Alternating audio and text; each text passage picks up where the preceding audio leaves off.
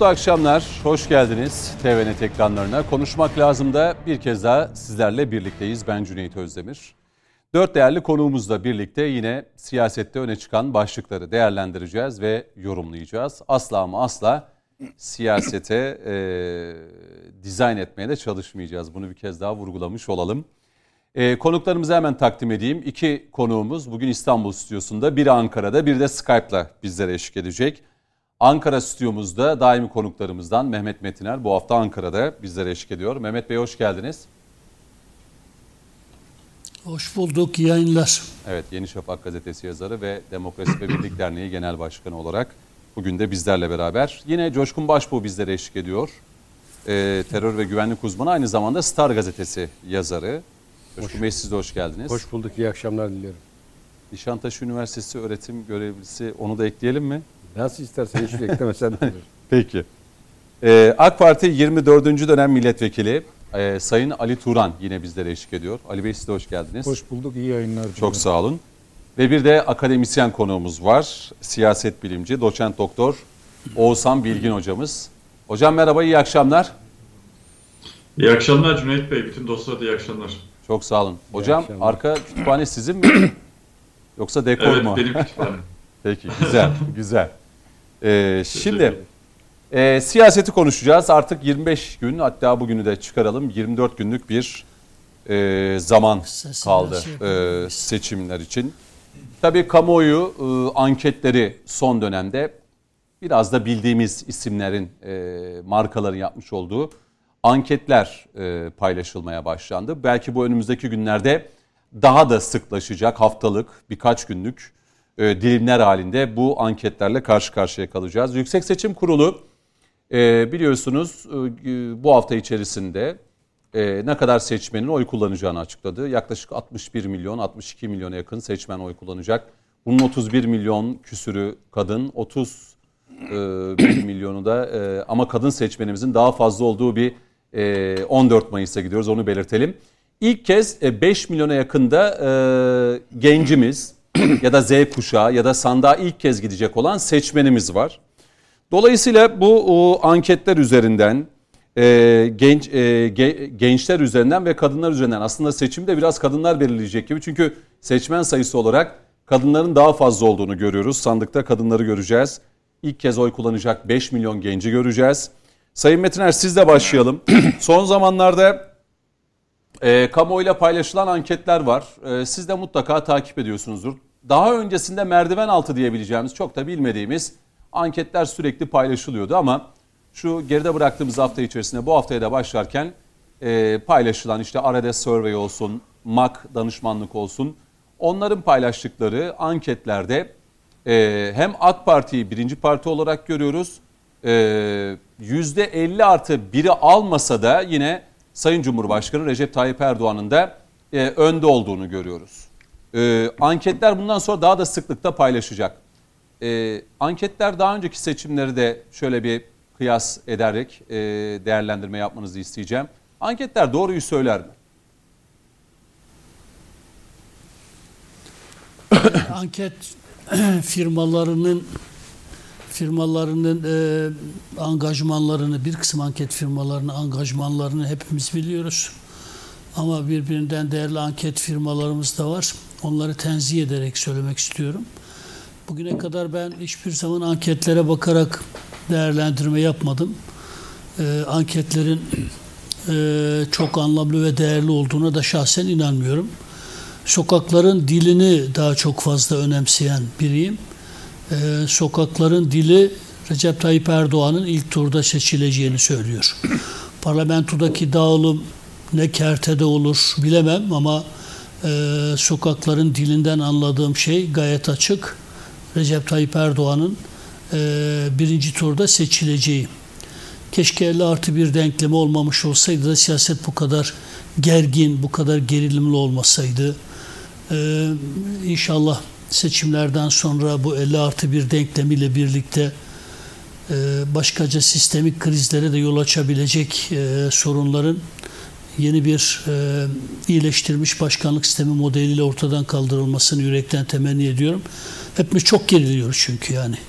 Parlamenter sistemde olsaydı belki de çok rahatlıkla gene tek başına iktidara gelebilecek olan bir partinin, herhangi bir partinin diyelim, bir partinin demeyelim, küçücük minnacık partilere bu kadar çok esir edilmesini, dolayısıyla demokratik siyaset açısından sorunlu alanların bir bir ortaya çıkmasını da inşallah gideriz diye düşünüyorum. Benim açımdan anketler fazladan bir anlam ifade etmiyor. Anketler üzerinden bir değerlendirme yapmayı da doğru bulmam. Ama sahalardan, sokaklardan gördüğüm o ki Recep Tayyip Erdoğan bir kez daha seçilecektir. Peki gençlere gelelim Sayın Metiner. Siz sahada geziyorsunuz, dolaşıyorsunuz. 5 milyona yakın ilk kez oy kullanacak bir seçmen var. Yüksek Seçim Kurulu biliyorsunuz paylaştı bu rakamları. Bir de 31 milyon, 32 milyona yakında kadın seçmen var. Erkek seçmenden daha fazla bir kadın seçmen olacak. Hem o gençlerle alakalı hem de kadınlarla alakalı. Tabii partilerin seçim beyannameleri kadınlara, gençlere... Buyurun. Gençlerin ve kadınların tercihlerinin Recep Tayyip Erdoğan'dan yana olacağı kanaatindeyim. Kahir ekseriyetinin böyle düşündüğünü, düşüneceğini varsayıyorum.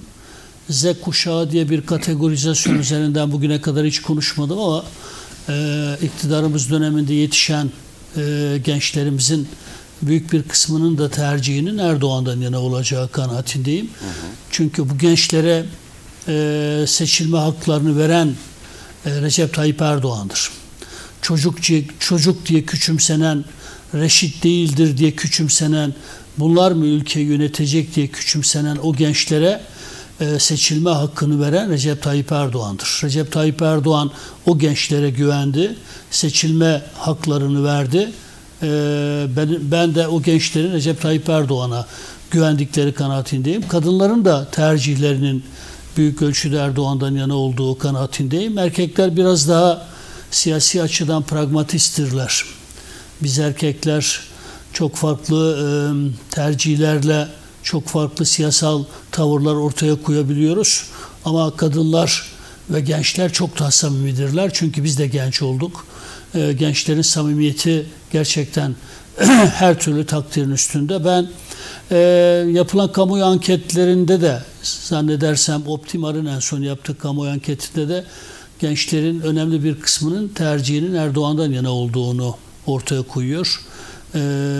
Gençlere, kadınlara, aileye bu denli önem veren, hatta yeni dönemde Aile ve Gençlik Bankası kuracak şekilde gençlere ve aileye, kadınlara bu denli önem veren bir liderin yeryüzünde olmadığı kanaatindeyim. Sadece Türkiye'de değil, yeryüzünün herhangi bir yerinde de böyle bir liderin olduğu bilgisine sahip değilim. Hı hı. Bu iyi anlatıldığında kadınların ve gençlerin, ilk defa oy kullanacak gençlerin tercihinin hiç kuşkusuz Erdoğan'dan yana olacağı kanaatindeyim.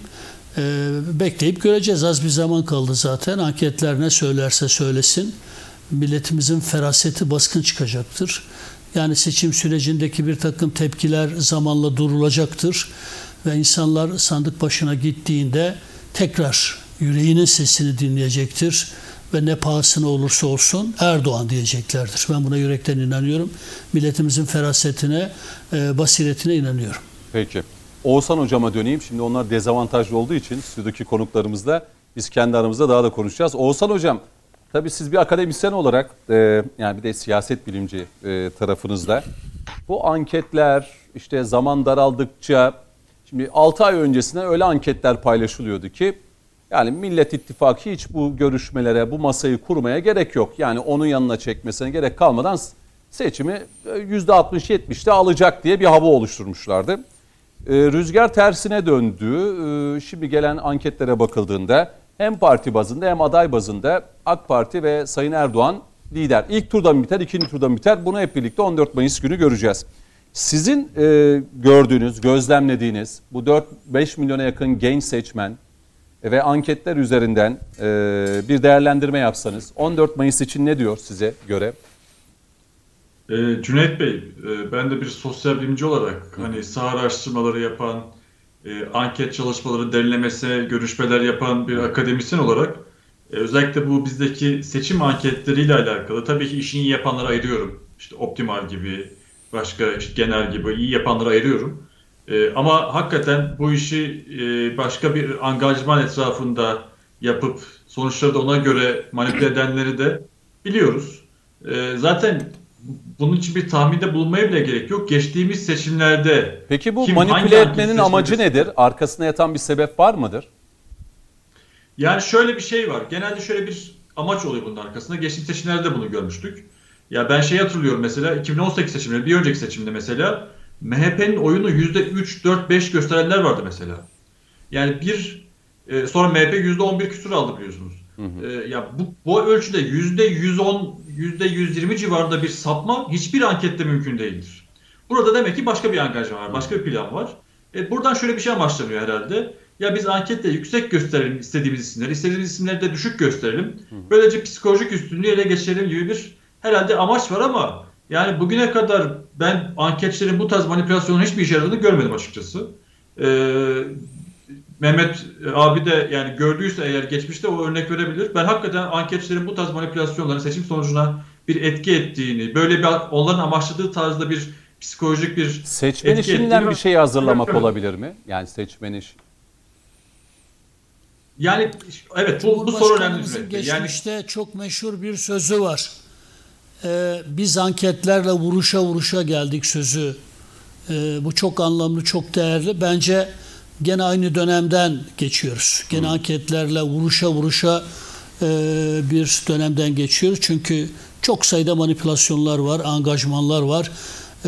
Optimar ve benzeri anket firmalarını dışarıda bırakarak ben de Oğuzhan hocamın dediklerine katılarak ama acayip derecede manipülasyonlar ve angajmanlar var. Bu da anket firmalarının inandırıcılığına gölge düşürüyor. Tam da Oğuzhan hocam, seçmeni bir şeye hazırlamak için mi?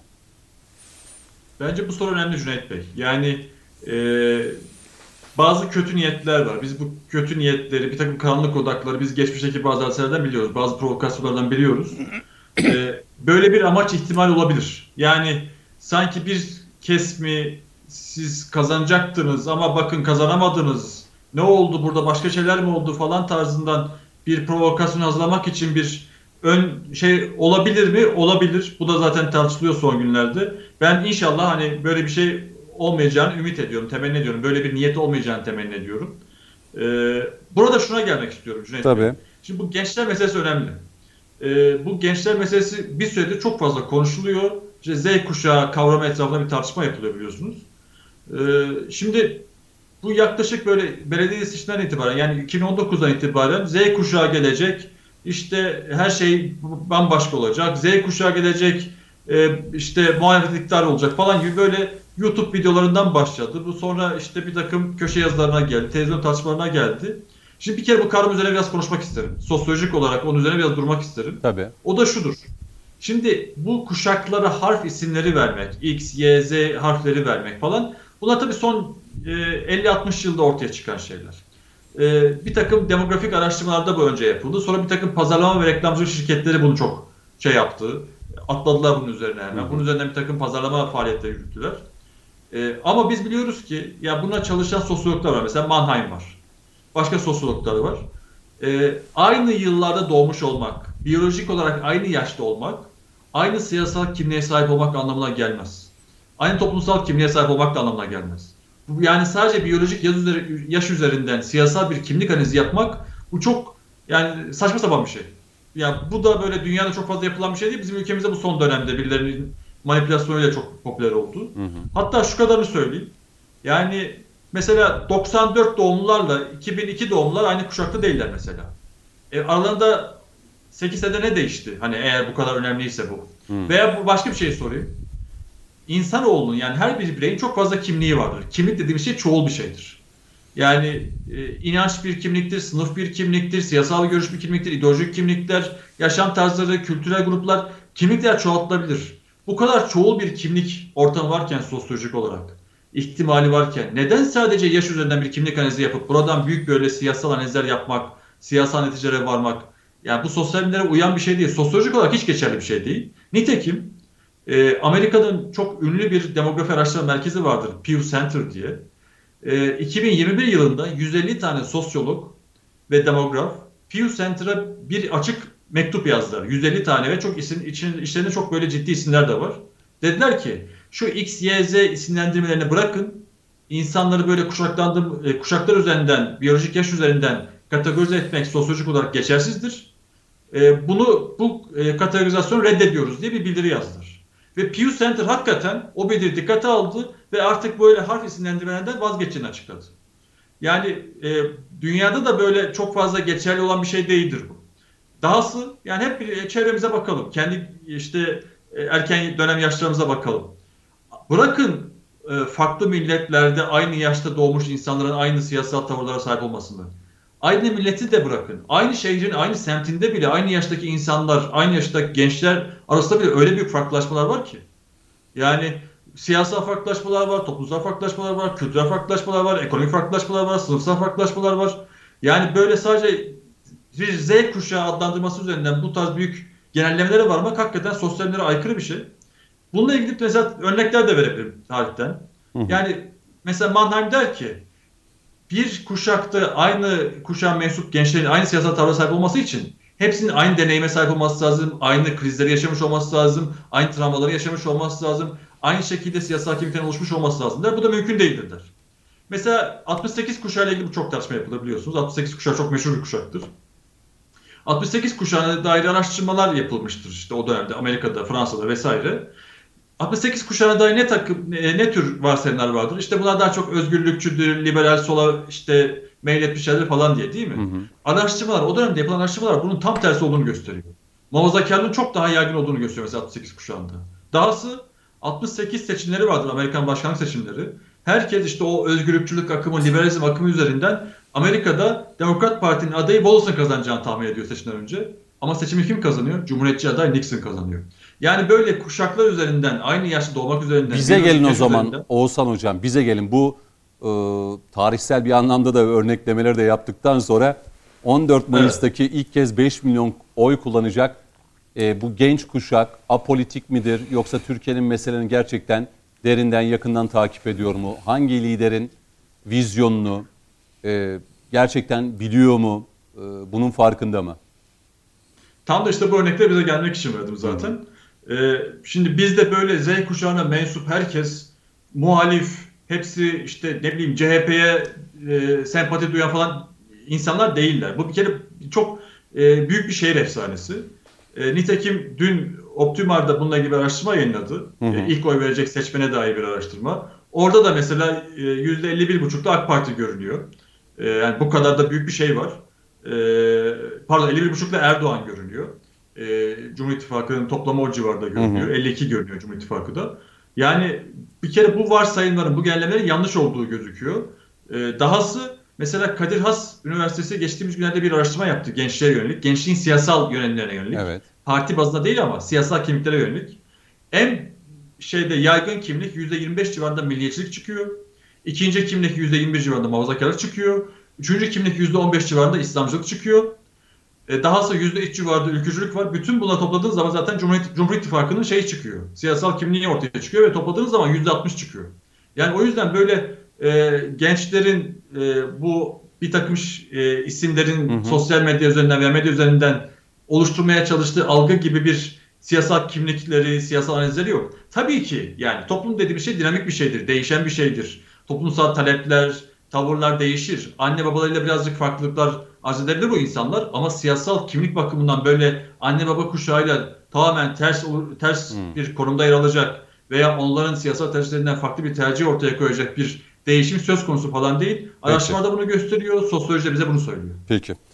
Reklama 5-6 dakikam var. Komutanım sen vereyim sözü. Ali Bey'e vereyim. Peki. Biz ev sahibiyiz. Peki. Teşekkür ederim bu centilmenliğinizden dolayı. Estağfurullah. Ali Bey siz ne düşünüyorsunuz? Yani sizin döneminizde gençler kime oy veriyordu? 24. dönem AK Parti milletvekiliydiniz. Sayın Metiner 3 dönem üst üste yaptı. Evet. Beraber yaptık. Ya öyle bir hava var ki yani gençler AK Parti'nin kenarından bile geçmiyor gibi bir hava ya da nasıl diyelim algı mı? Oğuzhan Hocam öyle bir algı oluşturuyorlar değil mi? Şimdi tabii bir ülkede gerçekler var. Bir algı var bir de olgu var. Hı hı. Şimdi algıyı iyi yönetiyorlar karşı taraf. Dolayısıyla gençlerin nerede yaşadıklarını, nasıl yaşadıklarını, hangi şartlarda yaşadıklarını en iyi gençler biliyor. Ama daha önceki gençlerin bugünkü durumunu en iyi de bilen gençlerin aileleri, bizler yani. Babaları ve dedeleri. Şimdi AK Parti iktidara geleli 21 yıl olmuş. 21 yıl önce doğan çocuk bugün 21 yaşına gelmiş. Düşünün 6 yaşında 7 yaşında okula başladığında çocuk gelmiş oturmuş okulda kitaplar önünde bedava. Fiziki şartları gayet güzel okullar. Tabletler, akıllı tahtalar, tabletler. Bunlarla bu çocuklar büyüdüler. Şimdi belki çocuklar şunu bilemeyebilirler. Ya biz doğduğumuz zaman zaten bunlar vardı. Bunun öncesini düşünmüyor olabilirler. Ama baktığınız zaman hiç öyle değil. Şimdi eve geldiğinde babası çocuğuna soruyor. Oğlum ne yaptınız? Baba gittim. Kitaplar okulda bedavaydı. Önümüzdeydi. Aldım geldim. Tabletleri var. Akıllı tahtaları var. Okullar fiziki şartları dediğim gibi olağanüstü şartlarda yapılmış en güzel şekilde. Gerçi onlar biraz daha hani ilkokul, ortaokul çağı, işte lise ama çağı bakın, ama lise o günden geliyor. O günden geliyor. Oy kullanacak. Şimdi o çocuklar liseye gelmişler. Lisede de aynı şartlarda devam ettirmişler. Bu çocuklar gelmiş üniversiteye. Üniversiteye girmişler, gitmişler, kredi almışlar, okumuşlar. Harç kaldırılmış. Harç kaldırıldıktan sonra kredi almışlar. Krediler üfeye tüfeğe göre belirlenir demişler. Hı hı. İşte kıyametler kopardı muhalefet. Her yerde olduğu gibi. Ama iktidar ne yaptı? Dedi ki biz bu gençlerin 3,5 milyon gencin bugün 5 milyon genç oy kullanacak. 3,5 milyon gencin kredi faizleri silindi. Diğer taraftan bu çocukların okuma şartları var.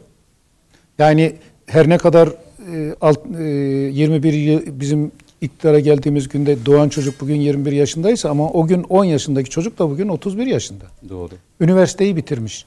Dolayısıyla üniversite öğrencileri üniversiteye gittikleri zaman o bizim dönemimizde o yurtlar hak getire. Kimse gidip o yurtta kalmak istemiyordu. Ya annesinin akrabasının yani eski çok yakın akrabası değil. Koğuş sistemini de bırakın. Yani orada akrabalar o zaman zaten akrabalık bağları çok daha güçlüydü en azından. Öyle de bir avantajı vardı. Akrabalarının yanında kalıyorlardı. AK Parti iktidara geldiği gün Türkiye'de yurtlardaki yatak sayısı 189 bindi. Bugün 850 bin.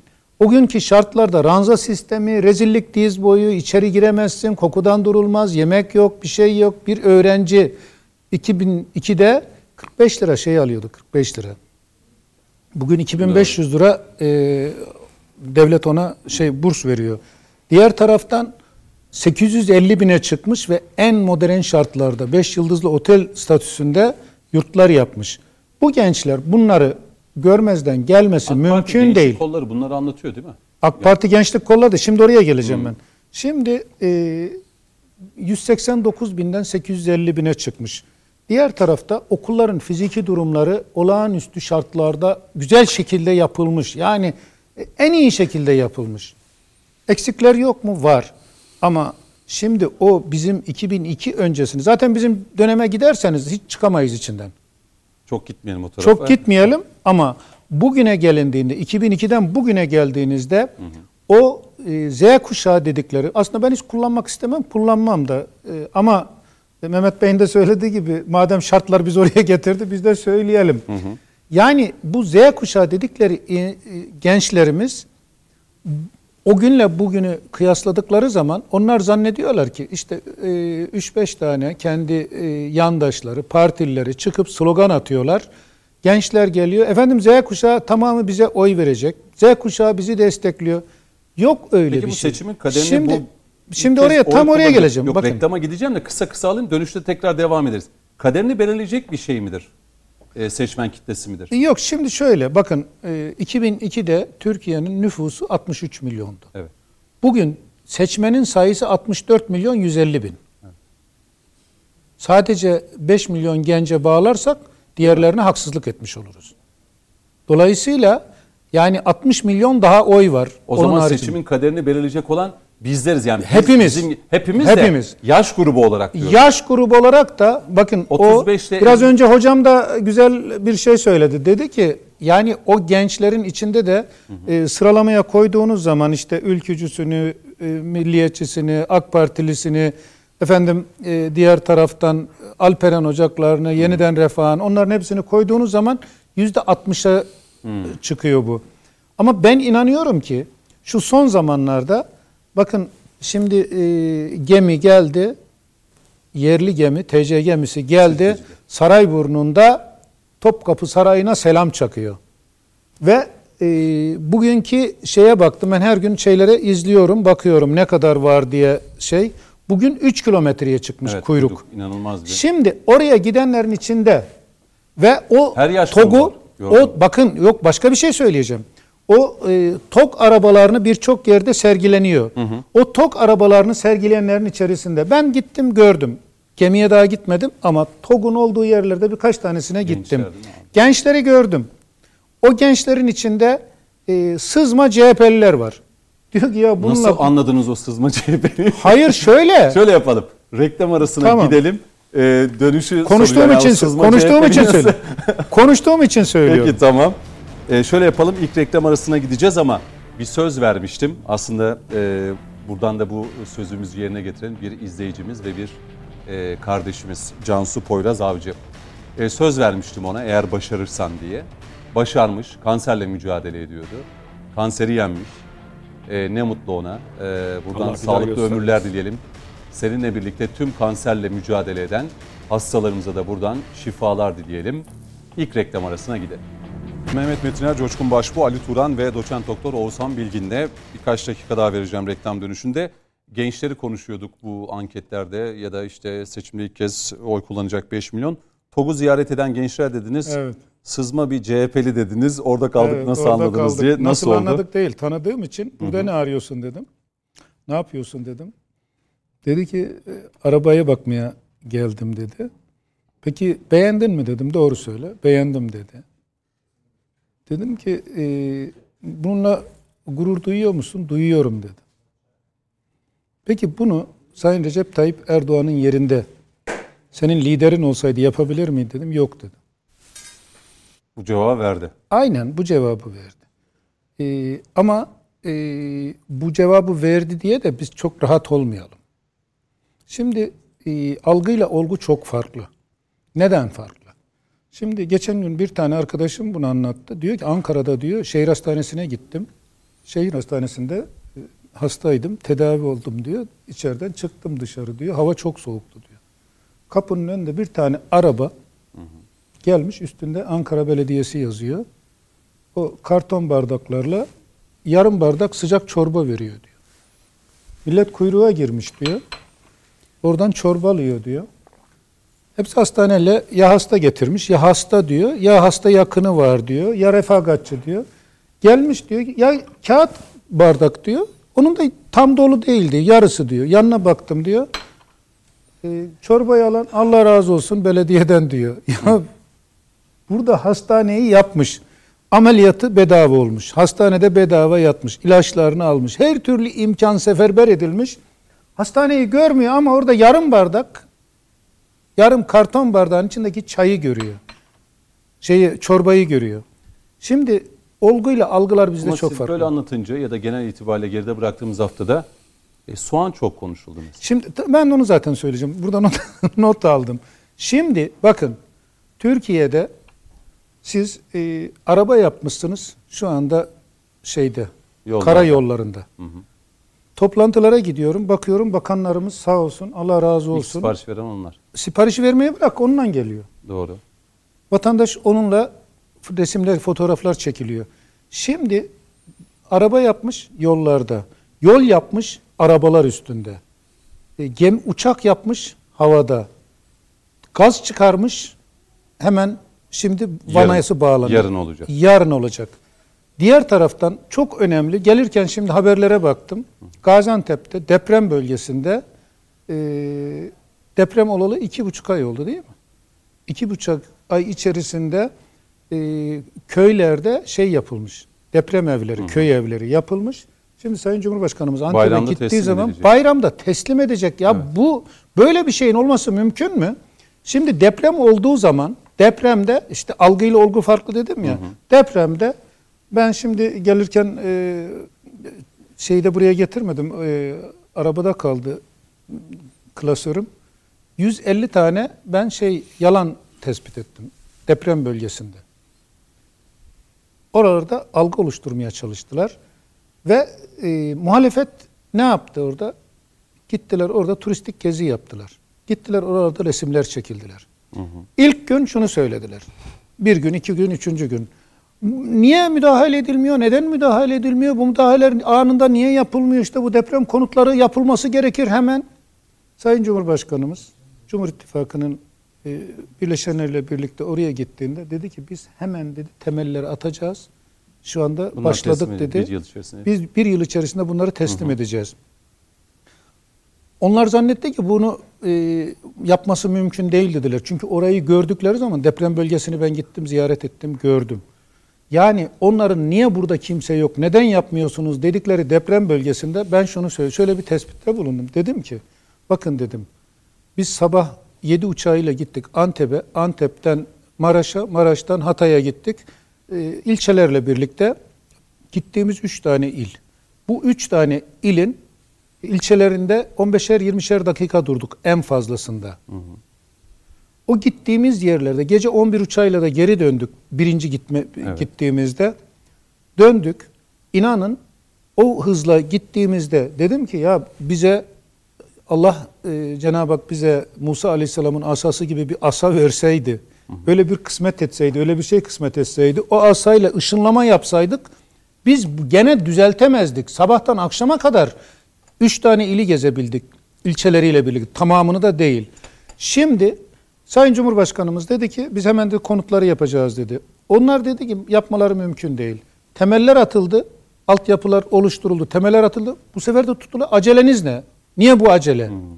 Sonra temeller atılınca dediler ki ya bunlar bir yılda yapacakmış ama biz daha erken yapacağız. Hatta bedava yapacağız. Sonra bedava yapacağız dedi. Ama yemiyor.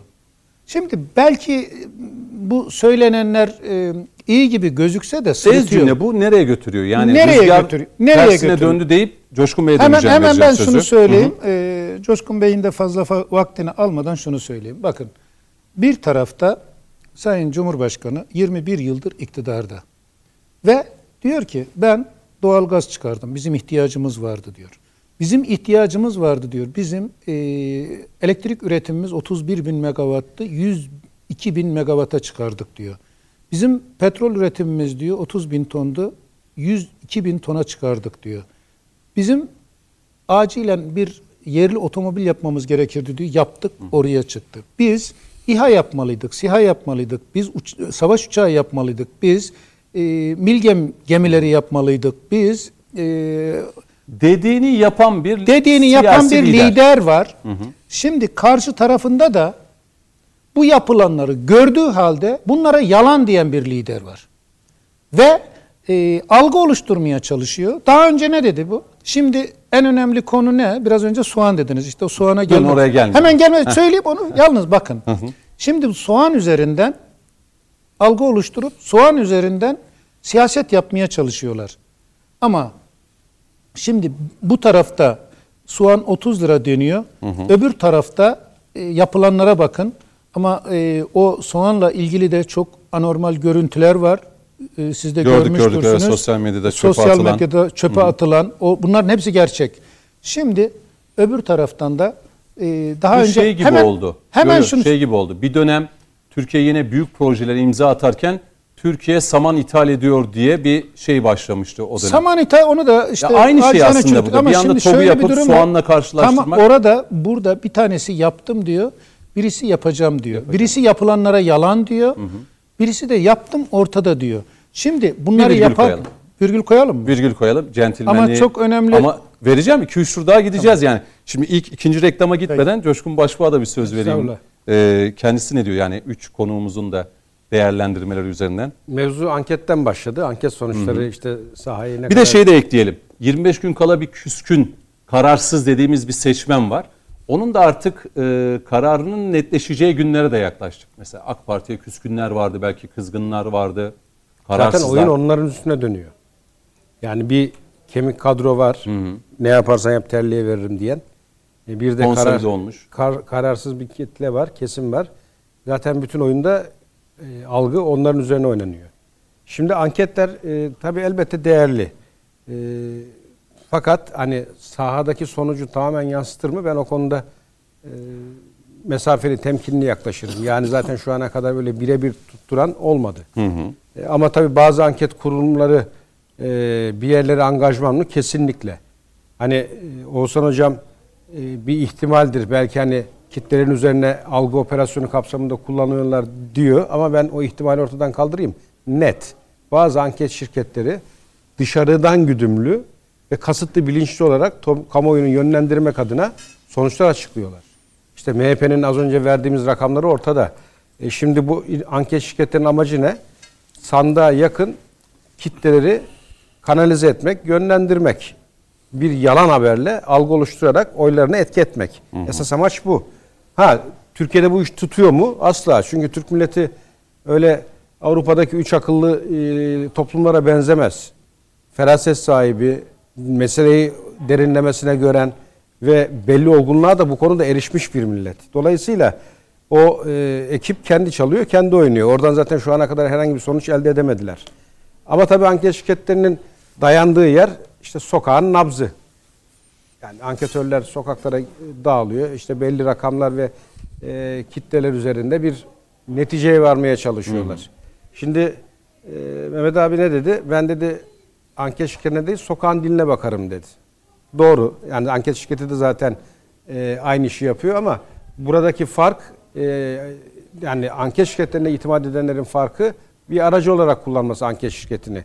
Ama doğrudan sokağın diline bakarak da zaten bir kötü kanaat sahibi olabilirsiniz. Ben burada biraz ayrışayım. Hani neye başvurursunuz diye. Ben burada biraz aklın diline başvurarak sonucu görmek taraftarıyım. Niye aklın dili diyorum? Çünkü ortada o kadar net değerler var ki. Yani iki tane yapı var. Cumhur İttifakı, Millet İttifakı. İkisinin de iyi kötü bir karnesi var. Bu karneye bakarak sen bir kanaate varacaksın. Ben tercihimi buradan yana kullanıyorum diyeceksin. Bunu yaparken de ne yapacaksın? Bir gördüğüne, iki aklın hükmettiğine bakacaksın. Şimdi aklın hükmettiğine bakarsan çok basit bir karne yapalım. Teknofest'i başlatıp uluslararası fuara dönüştüren, burada binlerce aklı genci bir arada buluşturan, bir potada bunları harmanlayan Sayın Erdoğan mı? Yoksa seçime işte 3-5 ay kala ilk defa Teknofest'e gidip de ben gençleri destekliyorum diyen Kılıçdaroğlu'na mı oy vereceğiz? Yine bu ayın sonunda yine başlıyor Teknofest. Onu da söyleyelim. Var mı? Yani artık hı-hı, Teknofest ülkenin dışına taştı. Evet evet. Yine aynı şekilde savunma sanayi. Bir tarafta ben bu sanayideki hamlelere dokunacağım diyene mi oy veririm? Hı hı. Yoksa Anadolu gibi işte bütün 2 kilometre kuyruk varmış. Sivillerin ziyaretine açıldı. Bugün 3 kilometre. Daha da artacaktır. Gemi için diyorsunuz. Gemi için. Ama millet diyor ki işte gemiyi mi yiyeceğiz diyor. Soğanı hemen örnek gösteriyor. Şimdi bakın o soğan. Yani bu kıyaslamayı doğru buluyor musunuz? Soğanla TCG Anadolu ya da tog mu yiyeceğiz, yol mu yiyeceğiz, soğan mı yiyeceğiz? Şimdi şöyle, ben soğan işinde büyük bir algı operasyonu oynandığı kanaatindeyim. Az önce örneğini verdiler hocam. Yani bile bile dökülen, fiyatı suyun olarak şişirilen bir gıda maddesini konuşuyoruz. Benim rahmetli dedem... En ucuz olması gereken. Rahmetli dedem şöyle, ondan önemli bir terim vardır. Soğanın cücüğü der. Yani en içteki kısmı, lezzetli, en lezzetli olan yerdir der. Cücük diye ona tabir eder. Bu soğan üzerine oyun kuranların o cücük kadar aklı yok. O kadar beyni yok. Buradan nemalanacağını zannediyor. Buradan bir şeyler devşireceğini zannediyor ama bu millet soğanla Anadolu gemisini ayıracak akılda ve ferasette, hiç merak etmeyin. Yine aynı şekilde yollar. Ya trafik kazalarından geçilmiyordu ülkede. Hep iki şeritli yollar, gidiş ve geliş. Hı hı. Şimdi bayramda akşam kaç tane cenaze var diye onu sayıyorlardı. Bayramlar tahminde bulunuyorlar. Ya da biz haberciler söyleyeyim, evet, o tahminde bulunuyorlar. Bayramın bu bayramda kaç kişi ölür diye. Şey derdik. Trafik canavarı yine yollarda. Bu bayramda da trafik canavarı boş durmadı. Tahminde bulunuyorlar diye bu bayram şu kadar ölü bekliyoruz diye. Şimdi Allah'a şükür Avrupa'da bile olmayan yollar. Ben Yunanistan'a gittim geçtiğimiz günlerde. Bizim köy arası yollar Yunanistan'da otoban diye geçiyor. Şimdi bir tarafta bu yolları yapıp ülkeye bu çağı atlattıran, o Atatürk'ten sonraki kaybı bir anda yok eden Cumhurbaşkanı'na mı oy vereceğiz? Yoksa bu yolları sadece lafta üretenlere mi oy vereceğiz? Doğalgaz az önce örneği verdik. Herhalde yarın töreni var. Evet, Filyos'ta. Sondaj gemisi mi gördü bu millet? Hatırlatalım, yarın saat 20.23'te olacak yani o tören. 2023. Şeyi de hatırlatsanız nasıl? Şimdi, özür dilerim. Ya, Kılıçdaroğlu'na da hatırlatsanız nasıl olur? Biliyordur. Ona uzaktan gidip seyretseler biliyordur. En azından. Biliyordur. Hayır, en azından uzaktan gidip baksalar. Lafına etmiyor. Yani savunma sanayinde işte gemiden örnek verdik ama Kızıl Elma vesaire birçok şey var. Şimdi hani vazgeçtik törene gelip katılmaktan, alkış tutmaktan. Ya bir kere ağzını açarak de ki evet kardeşim, hani gerçekten muhalif de olsak, rakip de olsak bu işin hakkını verelim, yapıyorlar. Acı olan tabii her şeyde bir kulp bulmalı Coşkun Başbuğ. Mesela doğalgazda da ya buldular ama ya işte çıkartmaya değer mi o doğalgaz? İnanıyor işte, musunuz dedi evet. Ya. İnanıyor musunuz dedi bu yalana dedi. Şimdi de şimdi doğalgazın gerçek olduğu bilinince bu sefer de bu doğalgaz hanelere bağlanınca faturalar düşecek mi diye. Ya illa bir şey bulacaklar. Yani Pinokyo değil ki uzasın söyledikçe.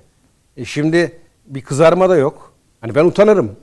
Kamuoyuna malum bir kimlik olarak bu söylediğim yalanın altında kalıyorsam ben utanırım, kızarırım, sokağa çıkamam. Ama yine soğan diyor işte. Siz ne kadar böyle anlatsanız soğanı gene önünüze getiriyor. Saman, soğan, biz hep karşılaşacağız bunlarla. Kıbrıs. Kıbrıs'ı kucaklayıp, sahiplenip artık siz bağımsız bir tek uluslu devletsiniz diyen Erdoğan mı? Yoksa Avrupa ile aynı ağzı konuşup hayır kardeşim siz iki uluslu bir adasınız diyen Kılıçdaroğlu'na mı oy vereceğim? Suriye, Irak, oradaki halklar bize dua ediyor. İyi ki geldiniz, iyi ki varsınız. Bir nefes aldık. Yıllardır bu terörle iç içe geçmiş bir coğrafyaydı. Ne malımızın, ne ırzımızın, ne evladımızın hiçbir şeyin garantisi yoktu. Kararsızlar burada neye bakacak? Bu saydıklarınıza mı bakacak? İşte bunlara bak. Aklın yolu bir. Küskün, kararsızlar. Oradan geri döneceğiz diyen mi? Yoksa orada bu işi bitirene kadar kalıp son terörist etkisiz hale gelene kadar da burada bulunacağız diyen mi? Ben semtimde mesela bu EYT çıkmadan önce yani beni bildikleri için semtte tanıyorlar. İster istemez hani ne zaman iş yerine gelsem ne konuşulacak vesaire gündemden şu söyleniyordu bana. Ya Cüneyt kardeşim Cüneyt ya bu EYT çıkarsa söz oyumuz reise diye. Mesela bunu diyen çok duydum ben. Ya vicdanlar da ben... Yani yapılacak bir şeye vatandaş yapıyor değil mi? Kesinlikle. Yani akla başvururum dememdeki maksat oydu. Bakın sandığa oy kullanmak üzere girdiğiniz an iki tane örtünün arasındasınız. Yukarıda Allah var, vicdanınız var ve hiç kimse yok. Orada bu milletin tekrar bir meseleyi gözden geçirip işte şu kısaca saydığım doğrular eşliğinde ya kardeşim bu işin vicdani sorumluluğu var. 100 yılı oyluyorum. Bakın 100 yılı oyluyoruz. Yani önümüzdeki 100 yılın kaderini belirleyecek bir seçime gidiyoruz. Burada bir takım hırs, bir takım ön yargıya dayalı bir oy mu atacağım? Yoksa bu işin vebali var, torunlarım var, çoluk var, çocuk var, ülkem var diyerek oy mu atacağım? Reklama gitmeden önce Önder Aksakal'ın da o konuşması çok önemli değil mi? Ya bu seçim bu. Yani sağ sol seçimi değil, yol ayrımı. Kesinlikle. Baştan beri bunu söylüyoruz. Bu seçim emperyalist düzenle, küreselci çetelerle, siyonist kadrolarla yapılan bir mücadelenin seçimi. Yani biz oraya gittiğimizde basit böyle bir Millet İttifakı, Cumhuriyet İttifakı rekabeti değil. Peki. Olmak ya da olmamak noktasında bir oy kullanıyoruz. Dolayısıyla... Siz 2 sene önce de bunu söylüyordunuz. Ben 3 yıldır söylüyorum. Kayıtları bulsak 3 yıldır. 3 yıldır kıyamet seçimi diyordum. İşte geldiğimiz gün veya geldiğimiz nokta bunun doğru olduğunu gösteriyor. Ben onun derdine de değilim. Niye? Çünkü oyun bitiyor artık. Yani yıkılanın ayağa kalkamayacağı bir seçim diye hep niye dillendiriyorum? Bu seçimde muhalefet kanadının da aynı şansa sahip olduğunu belirtmekte fayda var. Yani kaybettikleri an bir daha ne Kılıçdaroğlu kalır, ne Akşener kalır, ne Babacan kalır. Babacan diyor Cumhurbaşkanımız ve diğerleri kalır. Dolayısıyla vakit tamamsa biz de sözü tamam diyelim. Vakit tamam. Dolayısıyla şu konuyu bana göre hep yastık altında tutalım. Daha günümüz var. Bu seçimde vereceğim oy ülkenin kaderini belirleyecek. Herkes bu mantıkla sandığa gitmeli. Peki. Şimdi ikinci araya gidelim. İkinci aradan sonra uzun bir süremiz olacak. Orada bol bol konuşacağız. Mehmet Metiner'le başlayacağım. Çabuk biraz milletim zaten. Bitiyor işte yani. Süre çabuk geçiyor. Biraz Millet İttifakı'nı ve Kılıçdaroğlu ve o cephede neler yaşandığını Sayın Metiner'e soracağım reklamlardan sonra. ikinci saat dilimine başlıyoruz. Ankara stüdyomuzda Mehmet Metiner'e dönelim ve 6 Mart'tan itibaren açıkçası Millet İttifakı'nda ne oldu, ne değişti? Değişen bir şey var mı? Krizler bitti mi, sona erdi mi, yoksa daha da mı derinleşti? Şimdi mesela Millet İttifakı'nın mitinglerini görüyorum Sayın Metiner. Sayın Kılıçdaroğlu bir yerde, bazen Mansur Yavaş, bazen Ekrem İmamoğlu eşlik ediyor. Ekrem İmamoğlu'nun bazen bağımsız olarak tek başına da gidip mitingler yaptığı yerleri de görüyoruz. Çok enteresan. Dün mesela Ankara'daki bir toplu konut açılışında Sayın Akşener'in de olduğu törende Sayın Akşener'i çok gergin gördük. Yine kürsüde hani normal bir şekilde çağrıda bulunur ama gergin ve sinirli bir şekilde 14 Mayıs günü İYİ Parti'ye mührü vuracaksınız. El kol hareketleri de böyle. Kılıçdaroğlu'nda Cumhurbaşkanı seçeceksiniz diye. Çok gergin gördüm. Nasıl görüyorsunuz? 6 Mart'tan bu yana Millet İttifakı'nda durumlar değişti mi? Süt liman mı her şey? Yoksa krizler sümen altına mı edildi size göre? Yani adları ittifak ama kendi aralarında bir ittifak söz konusu değil. Bir paylaşım düzeni kurdular. Bir de çok kötü bir listeyle milletin karşısına çıktılar. Bunun sandığa da çok olumsuz bir biçimde yansıyacağını görüyorlar. Özellikle de Cumhurbaşkanlığı seçiminde hezimete uğrayacaklarını görüyorlar. Kendi içlerinde de zaten bir türlü ittifak halinde olamadıkları için bunun bence derin bir krizini yaşıyorlar. İmamoğlu'nun tek başına mitinglere gitmesi zannedersem siyasi bir taktik. Çünkü Kemal Bey ile beraber gittiğinde çok fazla Kemal Bey'in gölgesinde kalıyor. Dolayısıyla bir varlık ortaya koyamıyor. Yani o tek başına seçime girdiğinde Cumhurbaşkanlığını alabileceği söylenen İmamoğlu birdenbire Kemal Bey'in olduğu bir yerde ikincil bir aktör konumuna, daha doğrusu edilgin bir aktör konumuna düşüyor.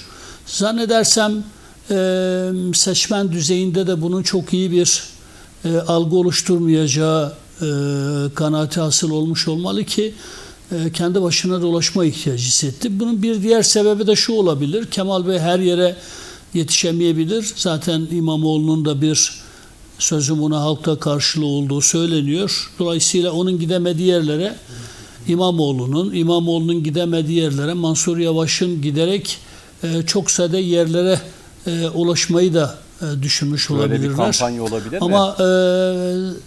Yani. Ya olabilir tabii, niye olmasın zaten. İmamoğlu'yla Mansur Yavaş'ın Cumhurbaşkanı yardımcıları statüsüyle, nasıl bir statüyse bu artık, yani ortak deklarasyonda adları bile zikredilmiyor. Ama kendilerini Cumhurbaşkanı yardımcısı olarak lanse ediyorlar, takdim ediyorlar. Böyle bir seçim çalışması ama yürütüyorlar. Ama bulundukları illere hizmet etmek öncelik değil mi Sayın Metiner? Yani ben 45 gün boyunca... Ya zaten paradoks da orada. Buyurun. Yani siz Büyükşehir Belediye Başkanları mısınız, Cumhurbaşkanı yardımcıları mısınız? Bunlar belli değil. Yani hakikaten her şey birbirine karıştı. Bu seçimde her şey birbirine karıştı. Ya o yüzden seçim sonrasında artık taşları yer. Daha bakanlar çıkacak efendim? Ortaya da. Yani bakanlar meydanlara daha bakanlar çıkacak. Yani ya. 80 tane bakan adayı varmış. Onlar çıkacak daha ortaya. Bilemiyorum yani ben şahsen muhalefetin eksik, zayıf yanlar üzerinden bir siyaset sürdürmeyi Erdoğan gibi güçlü bir lidere yakıştırmam. 1000 tane bakan da çıkarsalar.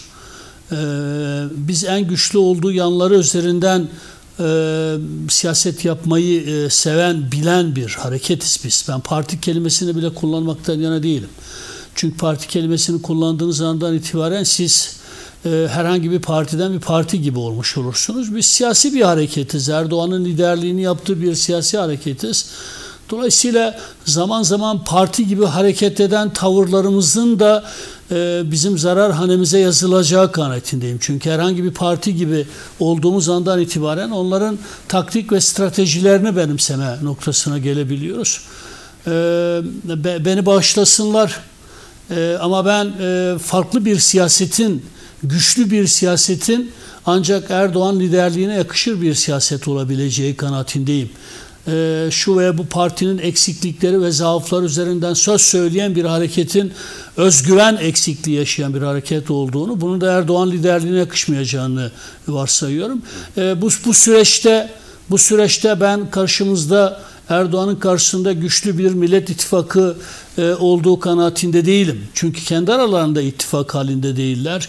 Bir çıkar, bir siyasi paylaşım düzeni kurdular. Seçim sonrasında da zaten Erdoğan karşısında hezimete uğradıklarında topyekün dağılıp gideceklerinden hiç kuşku duymuyorum. Bu son seçenekleri. Benim burada önerebileceğim acizane ve nacizane, seçim süreci devam ederken birkaç husus olabilir. Hareketimizin selameti açısından birkaç husus olabilir. Şu an dışarıdan gözlemleyen biri olarak güçlü hareketler, güçlü liderlikler, güçlü ve ikna edici bir siyasetle mümkün olabilir. Yani kem söz hiçbir şekilde bize yakışmaz. Hiçbir şekilde bize yakışmaz. Biz siyasetimizin inancımızı belirlemesine izin veren bir hareket değiliz. Tam tersine inancımızın siyaseti şekillendirmesini anlamlı, değerli bulan bir hareketiz. Dolayısıyla lakap siyaseti, kem söz ve benzeri üslup ve dilin güçlü liderliğimize uygun düşmeyeceği kanaatindeyim. Bu yüzden Sayın Cumhurbaşkanımızın çok iyi bir propaganda yürüttüğü kanaatindeyim. Biz birlikte Türkiye'yiz motosunu çok fazla öne çıkartmamız lazım. Yani demin izledim, Kemal Bey daha yeni yayınladığı videoda bir oy verin ve bu kimlik farklılaşması sona ersin diyor. Oysa bu kimlik farklılaşmalarını zaten sona erdiren lider Erdoğan oldu. Eski Türkiye'de Kürdün, Alevinin vesaire ötekileştirildiği bir Türkiye'den herkesin artık kamusal alanı birlikte paylaştığı bir Türkiye'ye gelindi. Biz birlikte Türkiye'yiz motosu Erdoğan liderliğinin çok önemli bir motosuydu. Dolayısıyla ben bu güçlü birleştirici mottonun, sloganın hayata geçirilmesini, propaganda dilinde de hayata geçirilmesini, pratikte de hayata geçirilmesini çok önemli buluyorum. Gündelik siyasetin ayrışmaya, kem söze dayalı, ki bunlar bizden sadır olan şeyler değil ama birileri ısrarla bizi oraya doğru sürüklemeye çalışıyorlar. Bizim bu anlamda bugüne kadar farklılık arz eden siyasetimizin bu seçim sürecinde çok daha güçlü bir biçimde tebarüz etmesi gerekiyor. Demin sevgili kardeşim, sevgili komutanım, çok severim kendisini, işte Bebecan dedi. Yani bu tür lakaplara gerek yok. Bu tür lakaplara hiç gerek yok. Lakap siyaseti doğru bir siyaset değil. Bağışlasın beni, çok sevdiğim için söylüyorum. AK Parti'den aday olduğu için de artık söylediği her bir sözün AK Parti hanesine yazılacağını bildiğim için söylüyorum. Bağışlasın beni. Yani adamın adı Ali ise, soy ismi de Babacan'sa biz kendisine Ali Babacan diye hitap ederiz. Doğrusu da budur. Hucurat suresi 11. ayette de bu tür lakaplardan sakınmamız gerektiğine dair bize uyarılar var. Yani ez cümle söylemek istediğim şey şu: Erdoğan liderliğinin önünde bir engel şahsen görmüyorum. İlk turda da çok açık bir farkla seçileceği kanaatindeyim. Yani açık bir fark dediğim illa da 60'lara varan bir şey değil. Çok şey yapmamıza gerek yok ama 52-54 bandında bir yere çok rahatlıkla oturabileceği kanaatindeyim. Ama tabii 25 günümüz var. Bu 25 gün içinde çok şeyler değişebilir. Şunu merak ettim. Hesapta olmayan Sayın başka Metiner, denklemler oluşabilir. Merak ettim. Evet. Mesela daha önceki seçimlerde Sayın Kılıçdaroğlu seçmene tıpış gideceksiniz, oy vereceksiniz demiş, değil mi? Meral Hanım'ın da son işte katıldığı bu seçimde Meral Hanım'ın da bu son günlerde yaptığı konuşmalarda aynı tavrı, yaklaşımı ve insicamı görüyorum. Niye diye sorsam. Yani bu tıpış sandığa gider oy verirsiniz maalesef Türk siyasetini zehirleyen bir anlayış. Ya bağırırlar, çağırırlar, kızarlar ama yine giderler partilerine oy verirler. Siz de zaten yani bireyin, seçmenin iradesini bu kadar çok hiçleştiren, sizin istediğiniz adayları size vermek zorunda değiliz. Bizim sizin için uygun gördüğümüz adayları biz size veririz. Siz de tıpış tıpış gider oy verirsiniz. Mantığı, siyaseti zehirleyen bir mantık. Kemal Bey, Meral Akşener bunu çok fazla dile getirmeye başladılar. Zaten büyük ölçüde bunun böyle olduğunu herkes biliyor. Hı hı. Yani kızıyorlar, bağırıyorlar, çağırıyorlar. Sonra da gidiyorlar işte CHP'ye, İYİ Parti'ye oy veriyorlar. Ve de bir başka parti her neyse yani, ama bu kadar çok seçmeni rencide edecek bir biçimde, onun iradesini hiçleştirecek bir biçimde sizin tepkilerinizin bir kıymeti harbiyesi yok. Biz size kimi uygun görüyorsak siz bağırsanız da çağırsanız da gidip ona partinize oy vermek zorundasınız gibi bir yaklaşımın, böyle yukarıdan buyurgan bir yaklaşımın dile getirilmesi, parti genel başkanları tarafından dile getirilmesini şahsen çok yadırgatıcı buluyorum. Tıpış tıpış gider oy verirsiniz yaklaşımı, yeter söz milletindir yaklaşımıyla da bağdaşmayan, halk için siyaset yapma anlayışıyla bağdaşmayan, bence çok ciddi bir hata. Ama şu şeyi görüyorlar zaten. Yani Erdoğan'la korkutarak tıpış tıpış sanda gideceksiniz demeleri siyasal acziyetlerini ortaya koyuyor. Yani bir Erdoğan düşmanlığı üzerinden eğer kendilerine bir varlık hattı oluşturabiliyorlarsa, yani Erdoğan gibi bir düşman olmadığında siyaseten kendilerine bir alan açamıyorlarsa, bu zaten Millet İttifakı çatısı altında bir araya gelen partilerin siyasal programatikleri açısından da pratikleri açısından da çok ciddi bir siyasi ideolojik zafiyet yaşadıklarını ve toplumsal siyasal destekten de ne kadar yoksun olduklarını gördüklerini gösteriyor.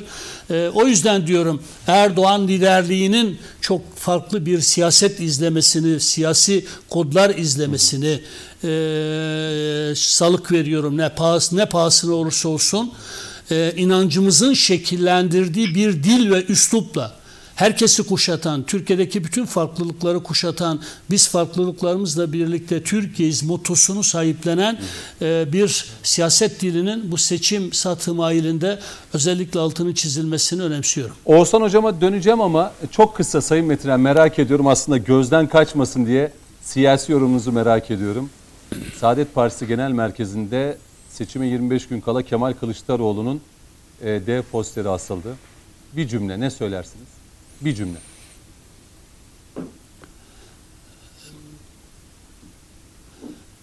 Yani Kemal Bey'in sadece posterinin asılmasını yadırgadım.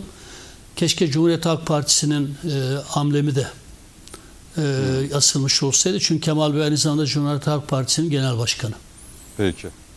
Oğuzhan Hocam, şimdi bir siyasi değerlendirmeyi yapmanızı isteyeceğim. 6 Mart'tan itibaren size göre ne değişti Millet İttifakı'nda?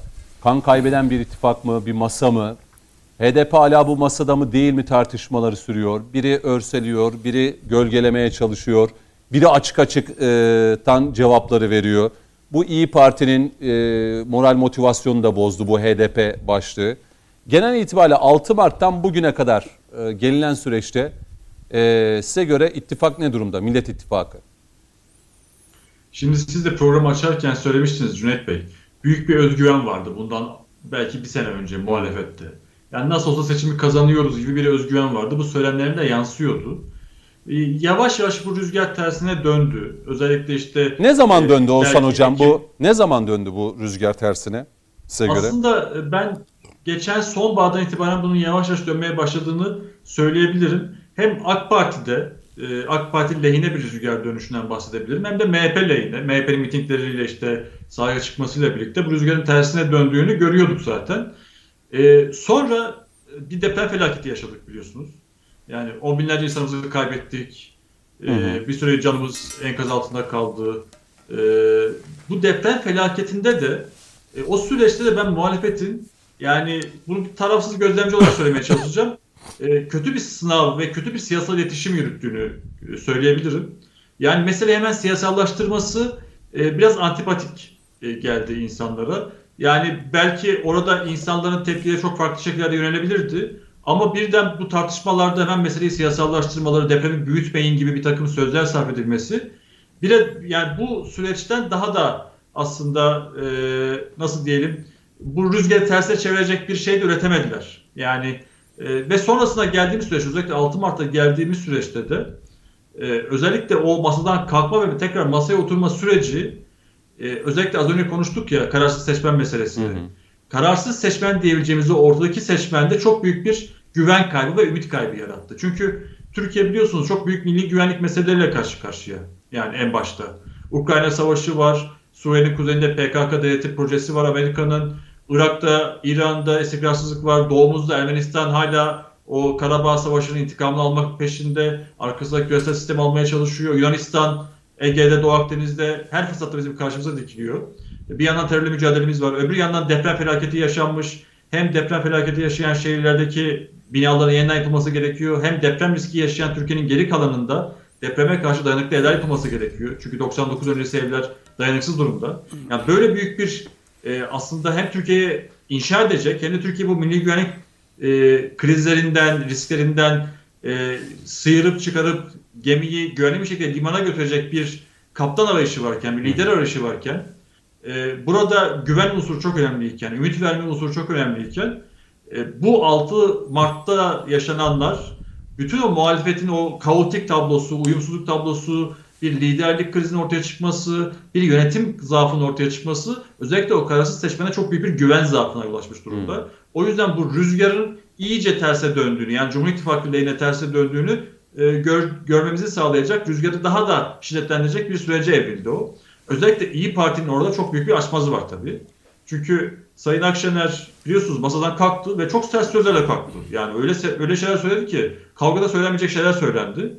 Ama sonra masaya tekrar oturmak durumunda kaldı. Şimdi masadan kalktığı anda aslında Sayın Kılıçdaroğlu'nun adaylığına razı olmayacaklarını belirterek kalkmıştı. Hı hı. Neticede Sayın Kılıçdaroğlu'nun tekrar adaylığına razı olarak masaya oturması kendi tabanında büyük bir hayal kırıklığı yaratmış durumda bir lider olarak. Aynı zamanda da yani İYİ Parti biliyorsunuz işte 2017'deki... Oğuzhan Hocam araya gireceğim. Sayın Akşener'in sandıkta Cumhurbaşkanlığında da Kılıçdaroğlu'na oy vereceksiniz derken Meral Hanım'ın jest ve mimiklerine bakıyor musunuz? Yani bunun bir dışa vurumunu mu görüyoruz yoksa ben mi yanlış görüyorum?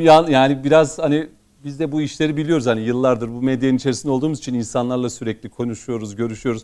O jest mimikler pek çok şeyi aslında bize anlatır. Yanlış mı düşünüyorum bilmiyorum. Yani Sayın Kılıçdaroğlu'na oyu isterken, seçmenine seslenirken çok da iyi bir Meral Akşener'i görmüyoruz sanki. Zaten biz o görüntüyü şeyde gördük zaten. Sayın Kılıçdaroğlu'nun adaylığının açıklandığı Saadet Partisi Genel Merkezi'nin önünde gördük. Biliyorsunuz sonra ters ışık falan diye açıklamalar yapıldı ona. Hı hı. O yüz ifadesinden biliyoruz onu. Çünkü orada büyük bir hayal kırıklığı var, büyük bir öfke var. Ve bu devam ediyor mu hala Oğuzhan Hocam? Bu hala devam ediyor mu? Şöyle Cüneyt Bey, anket sonuçlarında zaten İYİ Parti'nin o aşırı derecede düşen oylarında bunu görüyoruz. Tabanda çok büyük bir tepki var. Çünkü o tabanı anlamak lazım biraz. Yani İYİ Parti 2017-2018'lerde kurulmaya çalışırken ve kurulduktan sonra nasıl bir motivasyonla kuruldu? Hangi iddialarla kuruldu? MHP'yi sözde yeterince milliyetçi bulmayıp daha iyi, daha yeni bir milliyetçi parti kurmak üzere yola çıkan bir kitle, bir teşkilatlanmayla yola çıkıldı. Hı hı. Ve neticede gelinen noktada CHP'nin genel başkanı, cumhurbaşkanı yapmak üzere o masaya oturtulmuş bir parti görüntüsü ortaya çıktı. Dahası HDP'nin desteklediği bir cumhurbaşkanı adayını desteklemek üzere o masaya oturmuş bir parti görüntüsü ortaya çıktı. Siz şimdi o milliyetçi reflekslerle ortaya çıkmış tabanı buna ikna edebilir misiniz?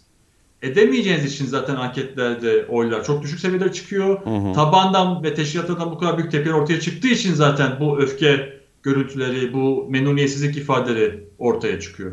Yani özellikle burada çok büyük bir sıkıntı var İYİ Parti'de. Özellikle HDP'nin bu kadar açık bir şekilde ilk turda aday bile göstermeden Sayın Kılıçdaroğlu'nu destekliyor olması, Kandil'den gelen açıklamalar falan, yani bunlar o milliyetçi tabana kolay kolay yansıtılacak şeyler değil. Zaten o yüzden hani o tabanda büyük bir şey var. Dahası CHP'nin kendi tabanında da tepkiler var. Yani Muharrem İnce'nin anketlerde birdenbire görünür hale gelmesi, CHP'nin içindeki o Atatürkçü Kemalist seçmendeki memnuniyetsizliği de gösteriyor. Hı hı. Yani biliyorsunuz Muharrem İnce hiç adı geçmiyordu bundan birkaç ay önce. Ne oldu da buradan Muharrem İnce'si birdenbire çok yükseldi? Çünkü CHP Atatürk'ün partisi, biliyorsunuz. Atatürk'ün partisi, Kemalistlerin partisi Kemalistlerin elinden alındı. Ben de geçen hafta bunu yazdım. Post Kemalist bir partiye evrildi. Kemalistlerin dışlandığı, tasfiye edildiği, Kemalizmin 2-3 sembol dışında tamamen yok edildiği ve böyle liberal sol veya örgüt solculuğu tarzında küresel sisteme entegre edilmiş bir söyleme sahip bir harekete dönüştü. Buna o Atatürkçü Kemalist refleksleri sahip insanlar da kolay kolay evet derler mi? En azından bir kısmı demeyeceği için Muharrem İnce ismi orada ön plana çıkıyor. Anketlerde görünüyor. Yani Muharrem İnce'nin anketlerdeki oy oranı da hiç az bir oy oranı değil. Bu kadar kısa sürede ortaya çıkan oy oranı.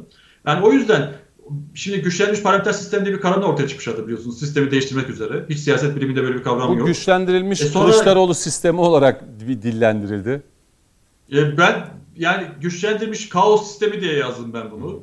Akşam gazetesindeki köşemde veya güçlendirilmiş Cumhurbaşkanı yardımcılığı sistemi de diyebiliriz buna. Cumhurbaşkanı yardımcılığı üzerinden bir tartışma ortaya çıktı. Sayısı belli değil, görev yetki alanı belli değil. Kimin Cumhurbaşkanı yardımcısı olup olmayacağı bile belli değil. Yani mevcut sistemde böyle bir kaotik durum ortaya. Seçmen Millet İttifakı'nı net pürüpak görüyor mu böyle? Yani vaatleriyle, söylemleriyle, yaptıkları mitinglerle seçmen net bir şey görüyor mu? Size göre. Ben net bir şey görmediğini, burada bir Erdoğan karşıtlığı üzerinden bir kümeleşme, bir yoğunlaşma olduğunu düşünüyorum. Bu Erdoğan karşıtlığının da bir kaynağı var. Hani siz az önce söylediniz ya, TCG Anadolu gemisini görüyorlar ama hani buna yeterince kıymet veriliyor mu veya TOG'a vesaire diye sorun. Soğan deniliyor. Yani burada ben hani özellikle şu başlığı açmak isterim. Şimdi ben de bunun üzerine bir çalışma yaptım. Kültürel iktidar meselesi üzerinde. Biz bu kültür iktidar meselesi hep kültür sanat üzerinden konuştuk ama gündelik hayattaki kültür iktidar çok fazla konuşmuyoruz. Gündelik hayatta, sohbetlerde, gençlerin kendi arasında yaptığı sohbetlerde, sosyal medyada, insanlar bir araya geldiği bir takım noktalarda, kamusal alanlarda maalesef orada da bir iktidar var. Ve orada işte Erdoğan'ı, hükümeti, hatta Türkiye'yi, Türkleri, Müslümanları kötülemenin statü kazandıracağına dair bir algı var maalesef. Sesi az çıkan ama bir şekilde hegemonik olan, muhalif ama sözde hegemonik olan orada bir durum var, bir algı var. Orada bu durumdan dolayı da yani az önce gençler konuşuyorduk ya, evet. İşte geçmiş günlerde bir video yayınlandı. Bayrakta sallasaydın etiketiyle. Böyle bir grup genç kendi arasında konuşuyor ve aslında Türkiye'nin başardıklarını övmenin ne kadar kötü ve ne kadar prim yapmayacağına dair bir durumu ortaya koyuyor. Maalesef gündelik hayatta böyle bir şey var. Evet. Yani sayı olarak az ama söylem gücü yüksek, sesi çok çıkan ve belirleyici olan bir iktidar orada oluşuyor. Örgütlü bir azınlık. Örgütlü bir azınlık var. Öyle diyelim yani. Evet. Bunu pek çok olayda gördük. Yani mesela pazartesi günkü yazımda yazdım. Lanetli kavim diye. Yani böyle adeta bu öğrenilmiş çaresizlik deneyi vardır psikolojide. Maymunlarla yapılan. Bu işte merdivenin başına bir muz koyulur. 5 tane maymun koyulur bir deney ortamına. Önce maymunlar muzu almak için merdivenden çıkarken onların her birine tazikli su sıkılır ve hepsi çok ıslanır. Sonra içerideki maymunlardan bir tanesi dışarıya alınır ve yeni bir maymun koyulur. O da bilmeden yukarıya çıkmaya çalıştığı zaman merdivenden diğer maymun onu dövmeye başlar. İşte bu öğrenilmiş çaresizlik psikolojisidir. Türkiye'nin neler başaracağına, kendi otomobili üreteceğine, SİHA'larını yapacağına, kendi uydusunu fırlatacağına, kendi teknolojisini, üstün yazılım teknolojisini üretebileceğine inanmayan, başardıklarını küçümseyen, görmezden gelen ve her türlü kötülüğü Türklere dair bilen, Türkiye'ye dair bilen, Avrupa'yı yücelten bir bakış açısı var. Bu müstemleke bakış açısı maalesef bir öğrenilmiş çaresizlik psikolojisine dayanıyor. Ve işte bu öğrenilmiş çaresizlik psikolojisinin bir iktidarı var. Sayısı çok değil buna inananların, bu psikolojiye sahip olanların ama maalesef sesi çok çıkıyor. Bu kültürel hegemonyanın gündelik hayattaki yansıması bu. O yüzden sokakta bazen sesi çok çıkanlara bakarak böyle karamsar olmamak lazım. Yani Türkiye'de maalesef böyle sessiz çoğunluk var. O çoğunluğun sessiz olması da, sessizleştirilmesi de bu hegemonya ile alakalı. Son turda yine size de söz vereceğim Sayın Metiner'le birlikte. Sayın Turan, vaatler var. Biraz o vaatlere girelim mi? Yani yoksa aldığınız notlar üzerinden de. Ama ben şunu, mesela vaatler ekonomi üzerinden öyle vaatler veriliyor ki bunun karşılığı ya da kaynak nedir diye ister istemez hepimizin sorması gerekiyor. İşte 300 milyar dolarlık bir temiz paradan bahsediliyor. Buldum getireceğim diyor. Şimdi evet, deprem konutlarıyla alakalı, işte her ev kadına bir cumhuriyet altına, hem de her ay değil mi? Evet. Her ay. Şimdi, evet. Pek çok daha sıralayabileceğimiz böyle şey var. Peki kaynak nedir diye sorulduğunda ilk başta 300 milyar dolarlık bir kaynak buldum. Onu getireceğim diyor. Şimdi şöyle biraz daha geriye giderek işe başlayalım isterseniz, konuşmamıza başlayalım. Şöyle bir durum var. Bakın, AK Parti iktidara gelmeden önce 2001'de kuruldu. Bir sene sonra iktidara geldi. İktidara gelmeden önce seçim arefesinde Sayın Cumhurbaşkanımız ve o günkü adaylarımız şöyle bir sloganla yola çıkmışlardı. 15 yılda 15 bin kilometre bölünmüş yol denildi. Her ile üniversite denildi. Her ile havaalanı denildi. Limanlarımız yenilecek dedi. Okullar yenilenecek. Okullarda hastaneler, kitaplar bedava verilecek dedi. Hastanelerdeki, bugün Türkiye'deki sağlık sistemi dünyanın hiçbir yerinde yoktur. Onu da zaten bu pandemide kanıtladı.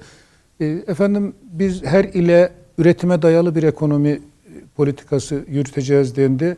Her ile 1, 2, 3 tane organize sanayiler yapıldı, yollar yapıldı, köprüler yapıldı, barajlar yapıldı, tüneller yapıldı.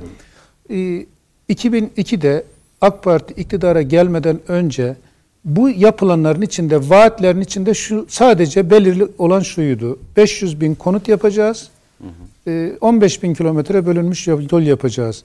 İnanın bunları gittiğimiz yerde, işte Sayın Metiner de aday değildi ama o zaman, o dönemde partinin içerisindeydi. O günden itibaren hepimiz, ben bile bunları söylerken nasıl tedirgin yapacağım oluyordum. Karşımdaki insanlara, yani anlatırken, 15 bin, o işte biz 15 bin kilometre bölünmüş yol yapacağız derken biraz tedirgin, elimiz ayağımız titriyordu. Bugüne gelindiğinde bakın, o gün millet buna inanmıyordu. İnanmak istemiyordu ama bugüne gelindiğinde 15 bin kilometre değil 30 bin kilometre yapıldı. 500 bin konut değil 1 milyon 200 bin konut yapıldı. Her ile bir tane organize sanayi değil 3 tane organize sanayi yapılan iller oldu. Yollar yapıldı, köprüler yapıldı. İşte o zaman Avrasya Tüneli yoktu, şey yoktu, Marmara'yı yoktu, Osman Gazi yoktu, Çanakkale Köprüsü yoktu, Yavuz Sultan Selim Köprüsü yoktu, yeni havalimanı yoktu. Siz o ilk 5 yıllık o dönemdeki verilen vaatleri söylüyorum. Onların hiçbirisi yoktu. Bakın, vaatleri vardı, AK Parti bunları yaptı. Bakın, o zaman vaat edip de yapılamayan, eksik kalan, sadece denmişti ki o zaman biz kişi başı milli geliri 20 bin dolara çıkaracağız. Ama dolar o zaman 10-15 yıl aşağı yukarı 10 yıl 1-1.50 arasında gidip geldi. 1-1.50 arasında gitti geldi. Eğer zaten dolar o tarzda kalmış olsaydı, işte faizler yüksek, dolar düşük, yüksek faiz düşük kur politikasıyla gidilmiş olsaydı, o zamanki ekonomi yönetiminin işte biz böyleyiz, bir dolar neredeyse bir TL olacak mantığıyla hareket edildi. Halbuki enflasyon vardı bu ülkede. Dolayısıyla enflasyon hesap edilmeden biz 1 dolar 1 TL mantığıyla hareket edildi. Ne zamana kadar? Bu iş böyle gitmeyeceği anlaşılıncaya kadar. Sayın Cumhurbaşkanımız buna müdahale edinceye kadar. Yani biz ihracatımızı işte 500 milyar dolara çıkaracağız dedik. Eğer gerçekten dolar düşük kalmış olsaydı 500 milyar da yakalanırdı, 20 bin dolar da yakalanmış olurdu. Eksik olan sadece burada bu. Ama onu yaparken de milli gelir, kişi başına düşen milli gelir 3500 dolardan bugün 11 bin dolara geldi. Dolayısıyla 20 bin dolara olmasına çok. Neden? O zaman nüfusumuz 63 milyondu, bugün 85 milyona dayandı. Bir de öyle de hesap etmek gerekir. Şimdi başka bir şey daha söyleyeyim size. Şimdi bugün Sayın Cumhurbaşkanımız Denizli'de bir açıklama yaptı. Temel atılmadı, açılışlar yapıldı pardon. Açılışlar yapılırken orada ben şuna kulak misafiri oldum. Gittiği toplantılardaki rakamlar veriliyor. Beni çok ilgilendiriyor o da. Diyor ki bugün 2001'den bugüne, 2002 yılından bugüne kadar Denizli'ye diyor 66,5 milyar TL yatırım yaptık diyor. Düşünebiliyor musunuz? Türkiye'nin milli geliri 230 milyar dolardı. TL'de 1 milyon 1200 liraydı. Türkiye'nin milli geliri 1500'den hesap etsek 350 milyar TL'ydi Türkiye'nin milli geliri. Bugün sadece Denizli'ye 65,5 milyar şey yapılıyor. Düşünebiliyor musunuz? İşte Urfa'ya gitti 100 milyar dolar dedi. Bizim Sivas'a 100 milyar TL, pardon dolar değil, 100 milyar TL yatırım yapılmış hızlı tren olduğu için. Diğer illere, Bursa'da öyle, Balıkesir'de öyle, diğer gittiği her ilde yapmış olduğu açıklamalarda en düşüğünde 60, 70, 80, 90, 100 milyarın üzerinde yatırımlar var. Türkiye'nin 2002'de milli geliri 345 milyar TL'ydi. Düşünebiliyor musunuz? Bugünkü yapılanları kıyaslanabilir mi bundan? Şimdi bunları yaparken, bu vaatler yapılırken biz tedirgindik. Şimdi bugünkü yapılanları, tamamının yapılanlarını ben 2002 yılında bir milletvekili adayı olarak, işte Sayın Metiner milletvekili adayı olarak gelip şurada otursaydım, ya siz deseydiniz ki ya Sayın Metiner, Sayın Turan bu vaatleri gerçekleştirin, neler yapacaksınız diye, ben söyleseydim bunları yapacağız, şunu yapacağız deseydim, siz benim yüzüme bakmaz mıydınız böyle? Siz hayal mi görüyorsunuz, gerçek mi der miydiniz, demez derdiniz değil mi? Ama bunların hepsi gerçek oldu. Peki tam şimdi buradan Millet İttifakı'nın vaatlerine geleceğim. Şimdi tam oraya geleceğim. Psikolojisinde CHP'li şu an milletvekilleri adayları da aynı o psikoloji içerisinde mi ya? Bunları hayır ama bakın. Deprem konutlarını mesela bedava bir kuruş almadan yapacağız dedi. Masadaki İYİ Parti'nin ekonomiden sorumlu ismi dedi ki ya bu mümkün değil dedi. Ama mesela başka bir şey söyleyeceğim. Başka bir şey. Hı-hı. Buradan şuraya geleceğim. Şimdi burada vatandaş buna Anadolu insanı, İstanbullusu, Ankaralısı, İzmirlisi, bütün Türkiye buna inandı. Hı-hı. Tayyip Erdoğan, Sayın Recep Tayyip Erdoğan bu vaatleri yapıyorsa bir şey biliyordur. Niye?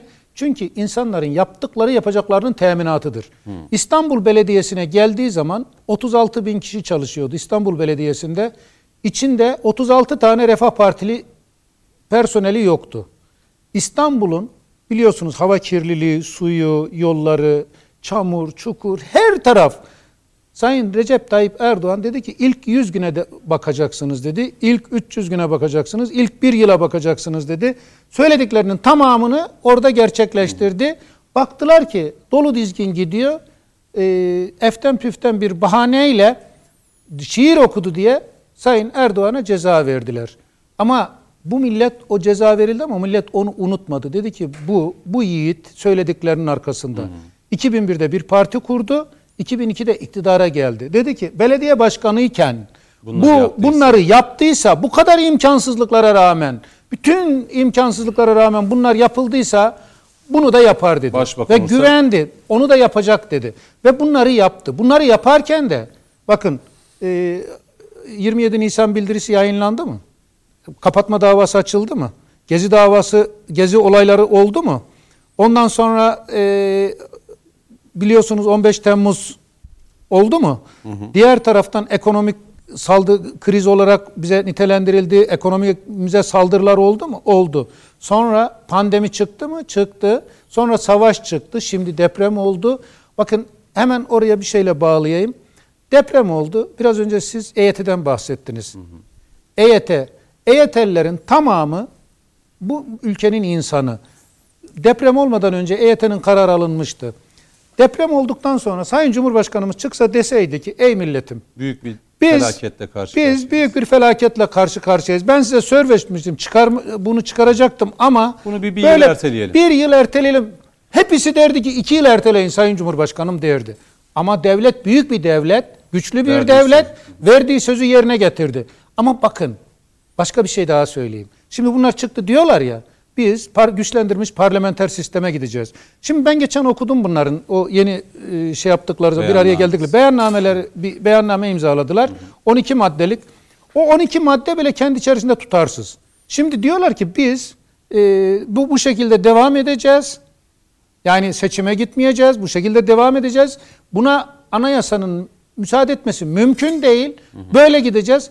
Ama söyledikleri şu neydi bunların? Dediler ki parlamenter sistem dediler. Şimdi parlamenter sistemin ne getirdiğini 2001'deki krizde sadece bankaların batmasıyla Türkiye'ye 200 milyar dolara mal oldu. Bakın bugün deprem bölgesi, hepiniz gittiniz, hepimiz gittik, gördük orada. Allah bu felaketi bir daha yaşatmasın bu ülkeye. Dünyanın hiçbir yerine, hiçbir insanlığa yaşatmasın Rabbim. Depremin maliyeti geçen bakan açıkladı. Ben de kulak misafir oldum, dinledim, baktım. Türkiye maliyeti 100 milyar dolar. Türkiye'nin %15'i yıkılmış. Ülkeyi yeniden inşa Türkiye'nin %15'i yıkılmış. Türkiye'nin nüfusunun %15'i etkilenmiş ve her yer yerle bir olmuş. Türkiye maliyeti 100 milyar dolar ama bankaların batmasının 2001'de o parlamenter sistemin olduğu dönemde bankaların batmasının Türkiye maliyeti 200 milyar dolar.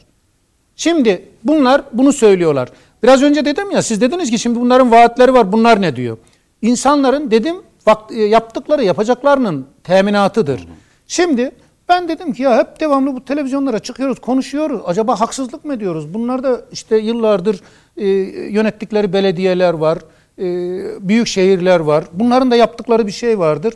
İnanın internete girdim. Teknolojiyi de çok kullanmam ama internete girdim, dedim ya neler yapmışlar bunlar? 200'ün üzerinde saydım, şey yapmışlar, heykel yapmışlar, açılışlar yapmışlar. Ben de dedim şunları bir çıkarayım dedim. Ya düğmeye bir bastım, 50 sayfa şey çıktı. Açtıkları heykeller, yaptıkları işler çıktı.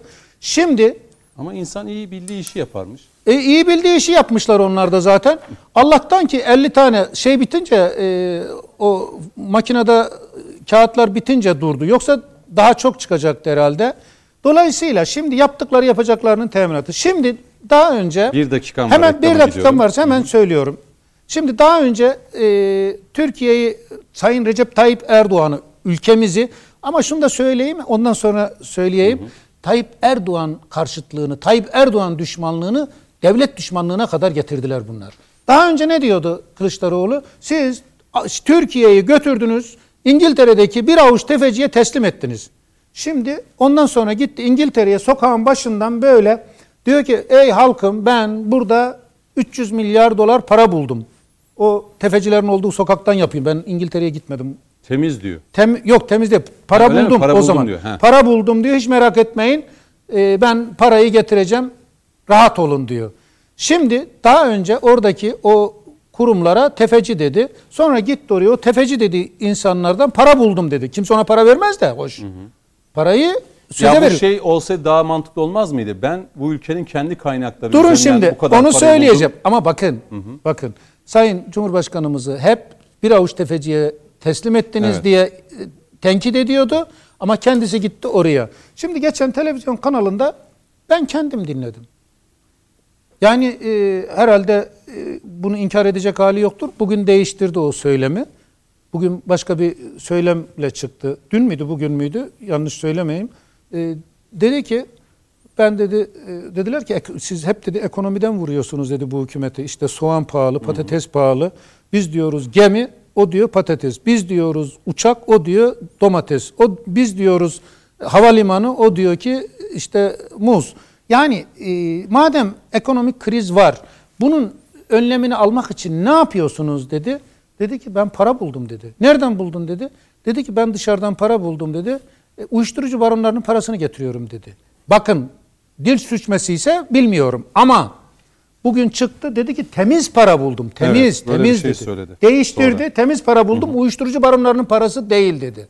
Şimdi vatandaş kafa karıştı. Temiz kafa mi, karıştı. Kirli mi diye. Ya temiz, reklama kirli. Gidiyor. Temiz, kirli neyse. Hı-hı. Şimdi bir tarafta kuru vaatler var. Daha önce o her eve bir altın vereceğim diyen kişi, o grup Özgür başkan Özel vekili, daha önce de traktör veriyordu her çiftçiye. O ne olmadı. Oldu? O hikaye oldu. Bu ondan daha büyük hikaye. Onun için yani bu tür iyi niyetli söylenen sözler iyi, hoş gözüküyor ama inandırıcı olmuyor. Peki. Reklama gidelim. Dönüşte Coşkun Başbuğ, uzun bir süre vereceğim size. Merak etmeyin. Son reklam aramız olacak. Son bölümdeyiz sevgili izleyenler. Coşkun Başbuğ'la devam edeceğimi söylemiştim. Muhalefette bir çelişki mi var, çekişme mi var? Bir tarafta İmamoğlu tek başına mitingler yapıyor. Diğer tarafta Meral Akşener Kılıçdaroğlu'yla, Mansur Yavaş'la. Ama masa devam ediyor diyorsun. Masa devam ediyor, evet, yoluna devam ediyor. Zaten tuhaf olan o Cüneyt. Yani bildiğimiz bütün ezberler yıkıldı. Bildiğimiz bütün doğrular yerle bir oldu. Niye? Hani bırak siyaseti, insanoğlu duygusaldır. Bazı değerleri taşıdığı için yaşar ve hayatını onun üzerine kurar. Şimdi senle ben yol arkadaşıyız. Sen benim arkamdan iş çevireceksin veya sen benim arkamdan farklı ilişkilere gireceksin. Ben onu sorgularım. Cüneyt dostumdu, güvendim. Böyle yapmamalıydı, niye yapıyor der, onun muhakkak bir faturasını keserim. Ya ilişkiyi sonlandırırım ya da niye yaptığı konusunda bir araştırmaya girerim. Hata bende mi diye. Şimdi bunların hiçbiri olmuyor.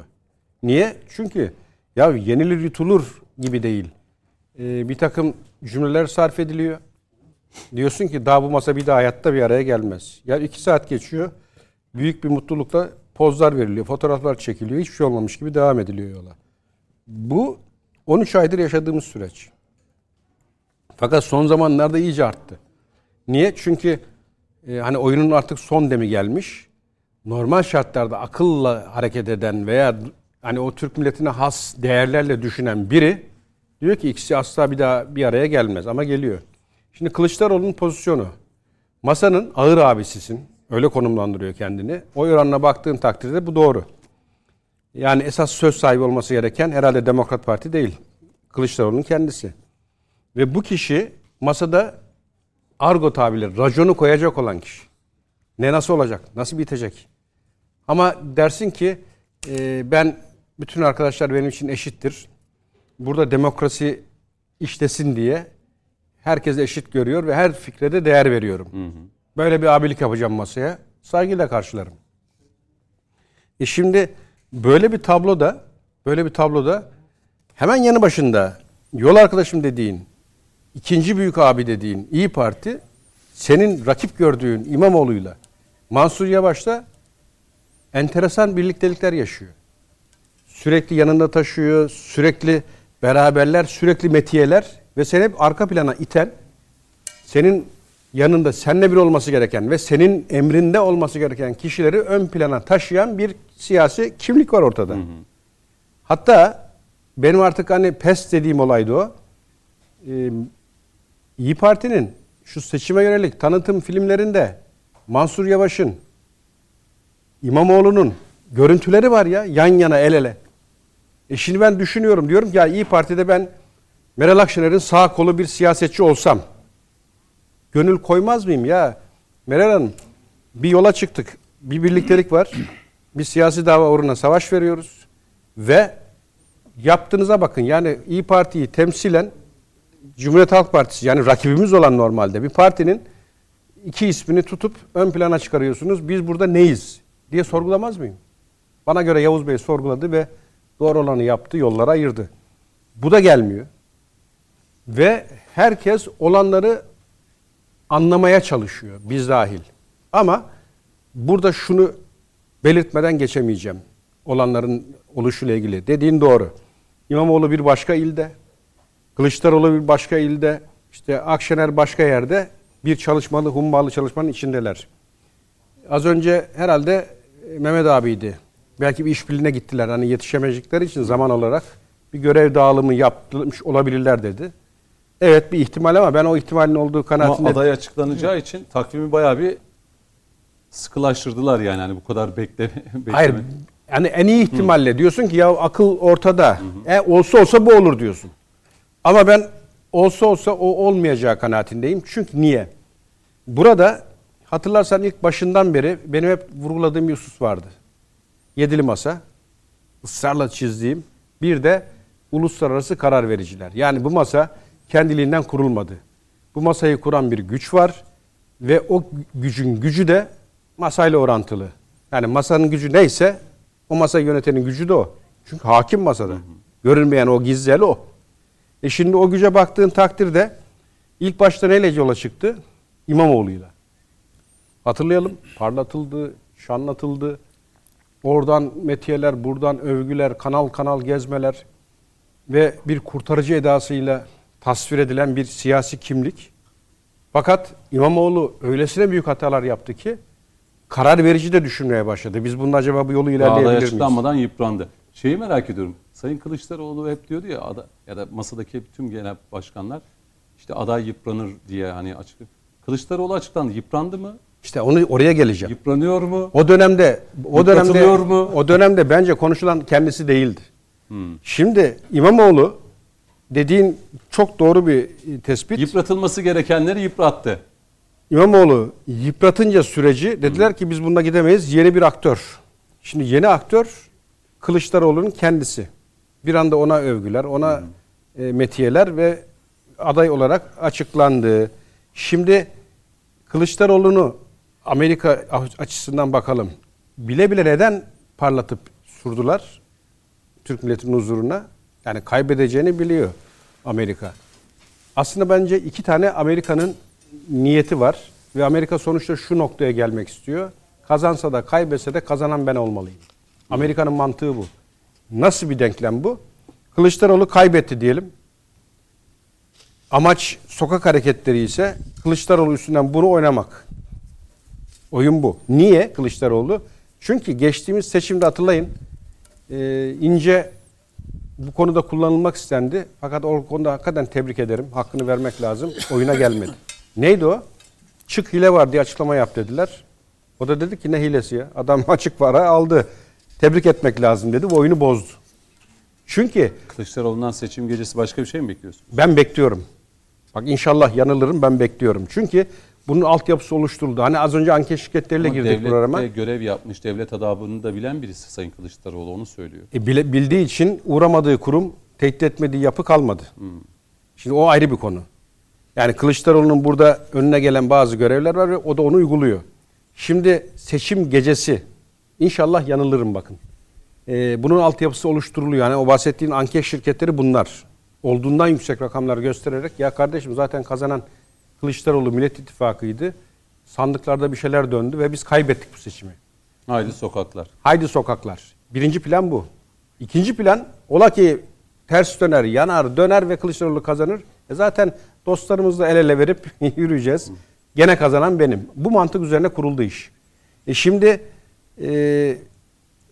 az önce çizdiğin tablo, farklı farklı çalışan yapılar. Bunlar Kılıçdaroğlu'nu rahatsız etmiyor mu? Özünde ediyor ama dışa vuramıyor. Neden? Çünkü burada bundan sonra masanın hareket tarzı, kimin nerede neyle yol arkadaşlığı yapacağı karar vericiler tarafından uzatılan metinde yazılı. Bakın biz cezaevine girdiğimiz süreçte Balyoz Ergenekon gibi davalarda şunu gördük. Bir gecede mantar gibi toplanan yüzlerce subay, astsubay ve bürokrat gördük. Ya diyorsun ki nasıl anladın bir anda bu kadar insanı? Soruşturma yürüten savcı dahi tanımıyor kişiyi. Niye? Çünkü Pensilvanya'dan, Amerika'nın Pensilvanya üzerinden verdiği liste var. Bunlar alınacak diyor, o kadar. Şimdi aynı karar vericiler sahada kimin nerede nasıl rol alacağıyla ilgili bir listeyi verdiler. Ve bu nedenle İdris Naim Şahin ve Sadullah Ergin gibi isimler bir anda CHP'de kendine yer buldu. Niye? Sizin İzmir'de de birinci sırada çok enteresan birisi aday Yüksel, Atatürk'e faşist diyen bir kişi. Peki o İzmir'de saydığın örnek, Sadullah Ergin, İdris Naimler, İmamoğlu'nun şu an mitingde yaptıkları, Cumhuriyet Halk Partisi veya diğer Millet İttifakı içindeki yapıda rahatsızlık yaratmadı mı zannediyorsun? Yaratıyor. Peki bu isimleri Kılıçdaroğlu sahneye sürmekle ve aday göstermekle daha fazla getirisinden fazla götürüsünün olduğunu bilmiyor mu? Biliyor. Bakın Sadullah Ergin törene gelemedi. Şimdi bildiği halde niye kendi topuna sıkıyor argo tabirle, son zamanların flash deyimiyle? İşte orada karar vericilerin verdiği karar o. Ta Pensilvanya'dan geldi isimler. Bunlarla gideceksin yola diye. Şimdi Sadullah Ergin hukuku katleden, 2011-13 yıllarında Adalet Bakanlığı yapan ve adliye koridorlarında bütün FETÖ terörist savcı kılığına girmiş kişilerin gezmesine göz yuman, müsaade eden, alan açan biri. İdris Naim Şahin, emniyet güçlerinde bütün o FETÖ mensubu polis kılığındaki teröristlerin at koşturmasını destekleyen, seyreden bir kişi. Ve 2011-2013 bak en kritik yıllar. Amerika'nın artık devletin ipini çekeceği yıllar. Ona yönelik planlar yaptığı yıllar ve iki tane kritik kurum. Adalet ve İçişleri Bakanlığı. Buraya kimi koyarsın? En güvendiğin isimleri koyarsın. Niye? Operasyonlar yürüyecek Amerika adına. Ve yürüdü. Şimdi sen bu iki ismi bana o yıllarda deseydin ki Coşkun Başbuğ 3 yıl sonra 5 yıl sonra tahliye olacaksın. Bu devlette İdris Naim Şahin'le Sadullah Ergin'in de Cumhuriyet Halk Partisi'nden vekil adayı olduğunu göreceksin desen ben gülerdim sana. Olabilir mi böyle bir şey? Cumhuriyet Halk Partisi Atatürkçü değerler taşıyan bir yapı ve böylesi öne çıkan iki ismin de o partinin içinde kendine yer bulması. Siyasette olmuyor. Dışarıdan talimat da oluyor. Bunu ben hiç kimse siyasi... Hani... Sen kibarca duyurdun. Ben açıktan söyleyeyim olanı biteni. Burada Kılıçdaroğlu'nun seçme şansı yok. Bakın tabandan çok tepki var. Sadullah Ergin ve İdris Naim isimleri üzerine. Haklı bir tepki. İzmir'deki o birinci. Ve Kılıçdaroğlu oy uğruna bunu yaptı zannediliyor. Hı hı. Ama Kılıçdaroğlu benden daha iyi biliyor. Bu hamle getirdiğinden çok götürdü. İnce'nin oylarının bir anda 5'lere 6'lara geldiği söylenmesi boşuna değil. Hı hı. Şimdi bunu bile bile Kılıçdaroğlu'nda Allah'a şükür o akıl o zeka var. Yani eski kurt. Bu yaptığı hamlenin ne manaya geldiğini çok iyi biliyor ama seçme şansı yok. Neden? Çünkü dönüp de karar vericilere ya biz bunları listeye alırsak tefe tutarlar bizi, yanlış yoldasınız deme lüksü yok. Hı hı. Aynı yapı İmamoğlu'nun da mitinglere sahaya sürmüş. Kılıçdaroğlu'nun ona bir tenkitte bulunma şansı da yok. Niye? Çünkü Tayyip Erdoğan dedi ya topunuz gelin diye. Hı hı. Karar vericiler de diyor ki topunuz gidin o zaman diyor. Elde ne varsa aktör sahaya sürdü. İmamoğlu bir yerde, Kılıçdaroğlu bir yerde, diğerleri başka yerde. Ama ben şimdi şöyle 25 gün kala, şimdi son 5 dakika girdik. Bağlama adına herkese birer cümle vereceğim. Şu son bir haftadır 10 gündür bakıyorum ittifaklar cenahında da yani çok fazla hata ya da pot kırmama adına çok siyasi polemiklere girilmediğini de görüyorum. Yani hani bizler için, basın mensupları için de fazla şey de çıkmıyor, malzeme de çıkmıyor bu aralar. Onu da şimdi söyleyeyim. Herkes şuna... Yani biraz hani kılı kırk yararak hareket ediliyor gibi geliyor Coşkun Başbuğ. Şöyle bazı isimlerin, yani vermeyeceğim isim de bazı şeylerde tablolarda bunu iyi görmek lazım. Hani seçim çok ortada gibi bir tablo oluşturmaya çalışıyorlar. Evet. Bazı isimler hani o ortada gezerek hı hı. kendine siyasi alanda yer açmanın derdindeler. Hı. Devrine durumuna göre konuşuruz. Bazıları milletvekilliğini de garantilediği için o sert tavırlarından daha yumuşak tavra geçmiş durumda. Ben de görüyorum. Ama bizim Allah aşkına öyle bir korkumuz yok. Biz ilk gün ne diyorsak şu günde aynısını söylüyoruz. Peki hadi bir bayram mesajı alalım. Çok kısa. İnşallah. Güzel bitirelim. Şöyle bayram elbette kutsalımız. Allah kısmet ederse bu bayram kritik bir bayram ama hı hı. inşallah bir sonraki bayramda bu konuları artık rafa kaldırdığımız, hı. hani önümüzdeki süreçte artık neler olacak, Türkiye'nin iyi şeylerin konuşulduğu bir bayram olur. Kurban bayramımızı inşallah bu temenniyle kapatayım ben. Sayın sözü. Turan çok kısa. Bayramla alakalı. Bayramla ama çok kısa bir şey. Yok artık hiç girmeyelim. Süren 5 geçe bitireceğim. 2-3 dakika. Tamam hemen masada şu anda tek rahat olan hı hı. o 4 küçük parti. Peşin satmış tüccar gibi oturuyorlar. Listeleri koydular. Kendi aileleri bile oy vermeyecek onların çoğunun. Oradakilerin. Peki. Şimdi Meral Hanım bugün bir de bir şey söyledi. Dedi ki ben dedim masadan niye kalktın diyorlar, niye oturdun diyorlar dedi. Mitingde söyledi. Ben de dinledim. Ben dedi kalktım. Bazı değerlere zedelenmişti dedi. Ama buraya oturma sebebim de dedi Mansur Yavaş oldu dedi. O da çok önemliydi.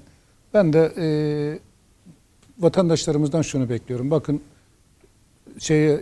belediye seçimleri yapılırken İstanbul'da her şey çok güzel olacak dediler. Ekrem İmamoğlu'na da sordular. En güzel yaptığın iş ne? Dedi ki en güzel yaptığımız iş dedi bütçeyi bereketlendirdik dedi. İstanbul'un toplamda bugüne kadar gelmiş borcu 28 milyardan ve 102 milyara çıktı. Her şey çok iyi olacak dedi. Her şey çok kötü oldu. Ama şimdi bu ülke İstanbul'a bile benzemez. Hı hı. Vatandaşlarımızdan ben rica ediyorum. Bu olup bitenlere, algıya hı hı. kulak asmasın. İstanbul'u biz tekrar yine onarırız ama Türkiye hı hı. eğer bunların eline geçerse onarması mümkün olmayan hı hı. sıkıntılar bir çıkarır. Bayram mesajı da alayım. Bayram mesajı da ben şimdi yarın Arefe, hı hı. öbürsü günde bayram. Ben Ramazan bayramımızın tüm İslam alemine hayırlı uğurlu olmasını diliyorum. Seçimlerin de 14 Mayıs'ta yapılacak seçimlerin de ülkemize, vatanımıza, milletimize, bütün mazlum coğrafyalara hayırlı uğurlu olmasını diliyorum. Başbuğ hocamızın dediği, komutanımızın dediği gibi de inşallah Kurban Bayramı'nda biz Türkiye'nin kurbanlarımızı keser, kazasız, belasız yeni bayramlara, yeni ufuklara açılırız. Oğuzhan hocama da döneyim. Oğuzhan hocam.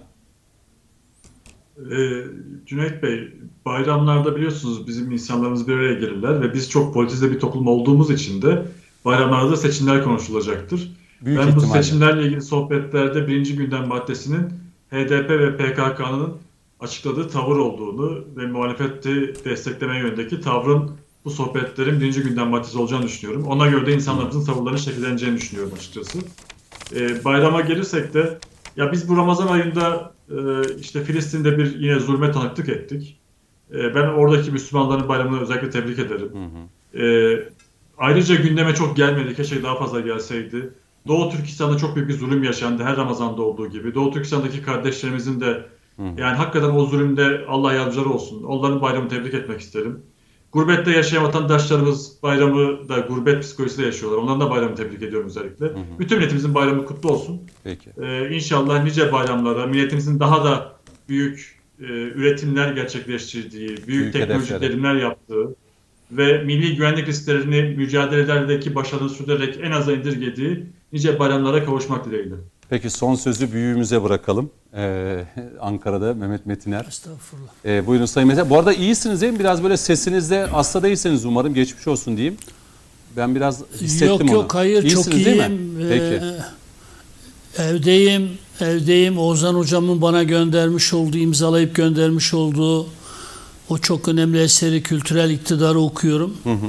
İnsanların artık pek okumayla ilgisinin olmadığı bir dönemde bize de evimize kapanıp okumak nasip oldu. Ramazan'ın da rehaveti var. Ben bayramı bayram tadında kutlayacağımız günlere erişmemiz dileğiyle. Acı günlerden geçtik. Deprem bölgesindeki insanlar, bayram gelmiş neyime diye başlayan türküleri çığırdığımız Anadolu coğrafyasından gelen insanlarız. Evet, acılar yaşadık. Biz acılarımızı da yaşamasını bilen ama bayramı da bayram tadında yaşamasını bilen bir büyük milletin evlatlarıyız. Acılarını paylaştığımı, bayramlarını da bayram tadında kutladığımı, burada da bayram tebriğini ilettiğimi söylemekle yetineyim. Peki. Çok teşekkür ederim hepinize. Tekrar iyi bayramlar dileyelim. Bugün son sahur, yarın son iftar ve ardından da Ramazan bayramını idrak edeceğiz. Bir kez daha şimdiden bayramınızı kutlayalım. Önümüzdeki hafta normal saatimizde 20.45'te başlayacağız ve 23.00'e kadar devam edeceğiz. Konuklarıma bir kez daha teşekkür ederim efendim. Size de güzel bir akşam diliyorum. Hoşça kalın.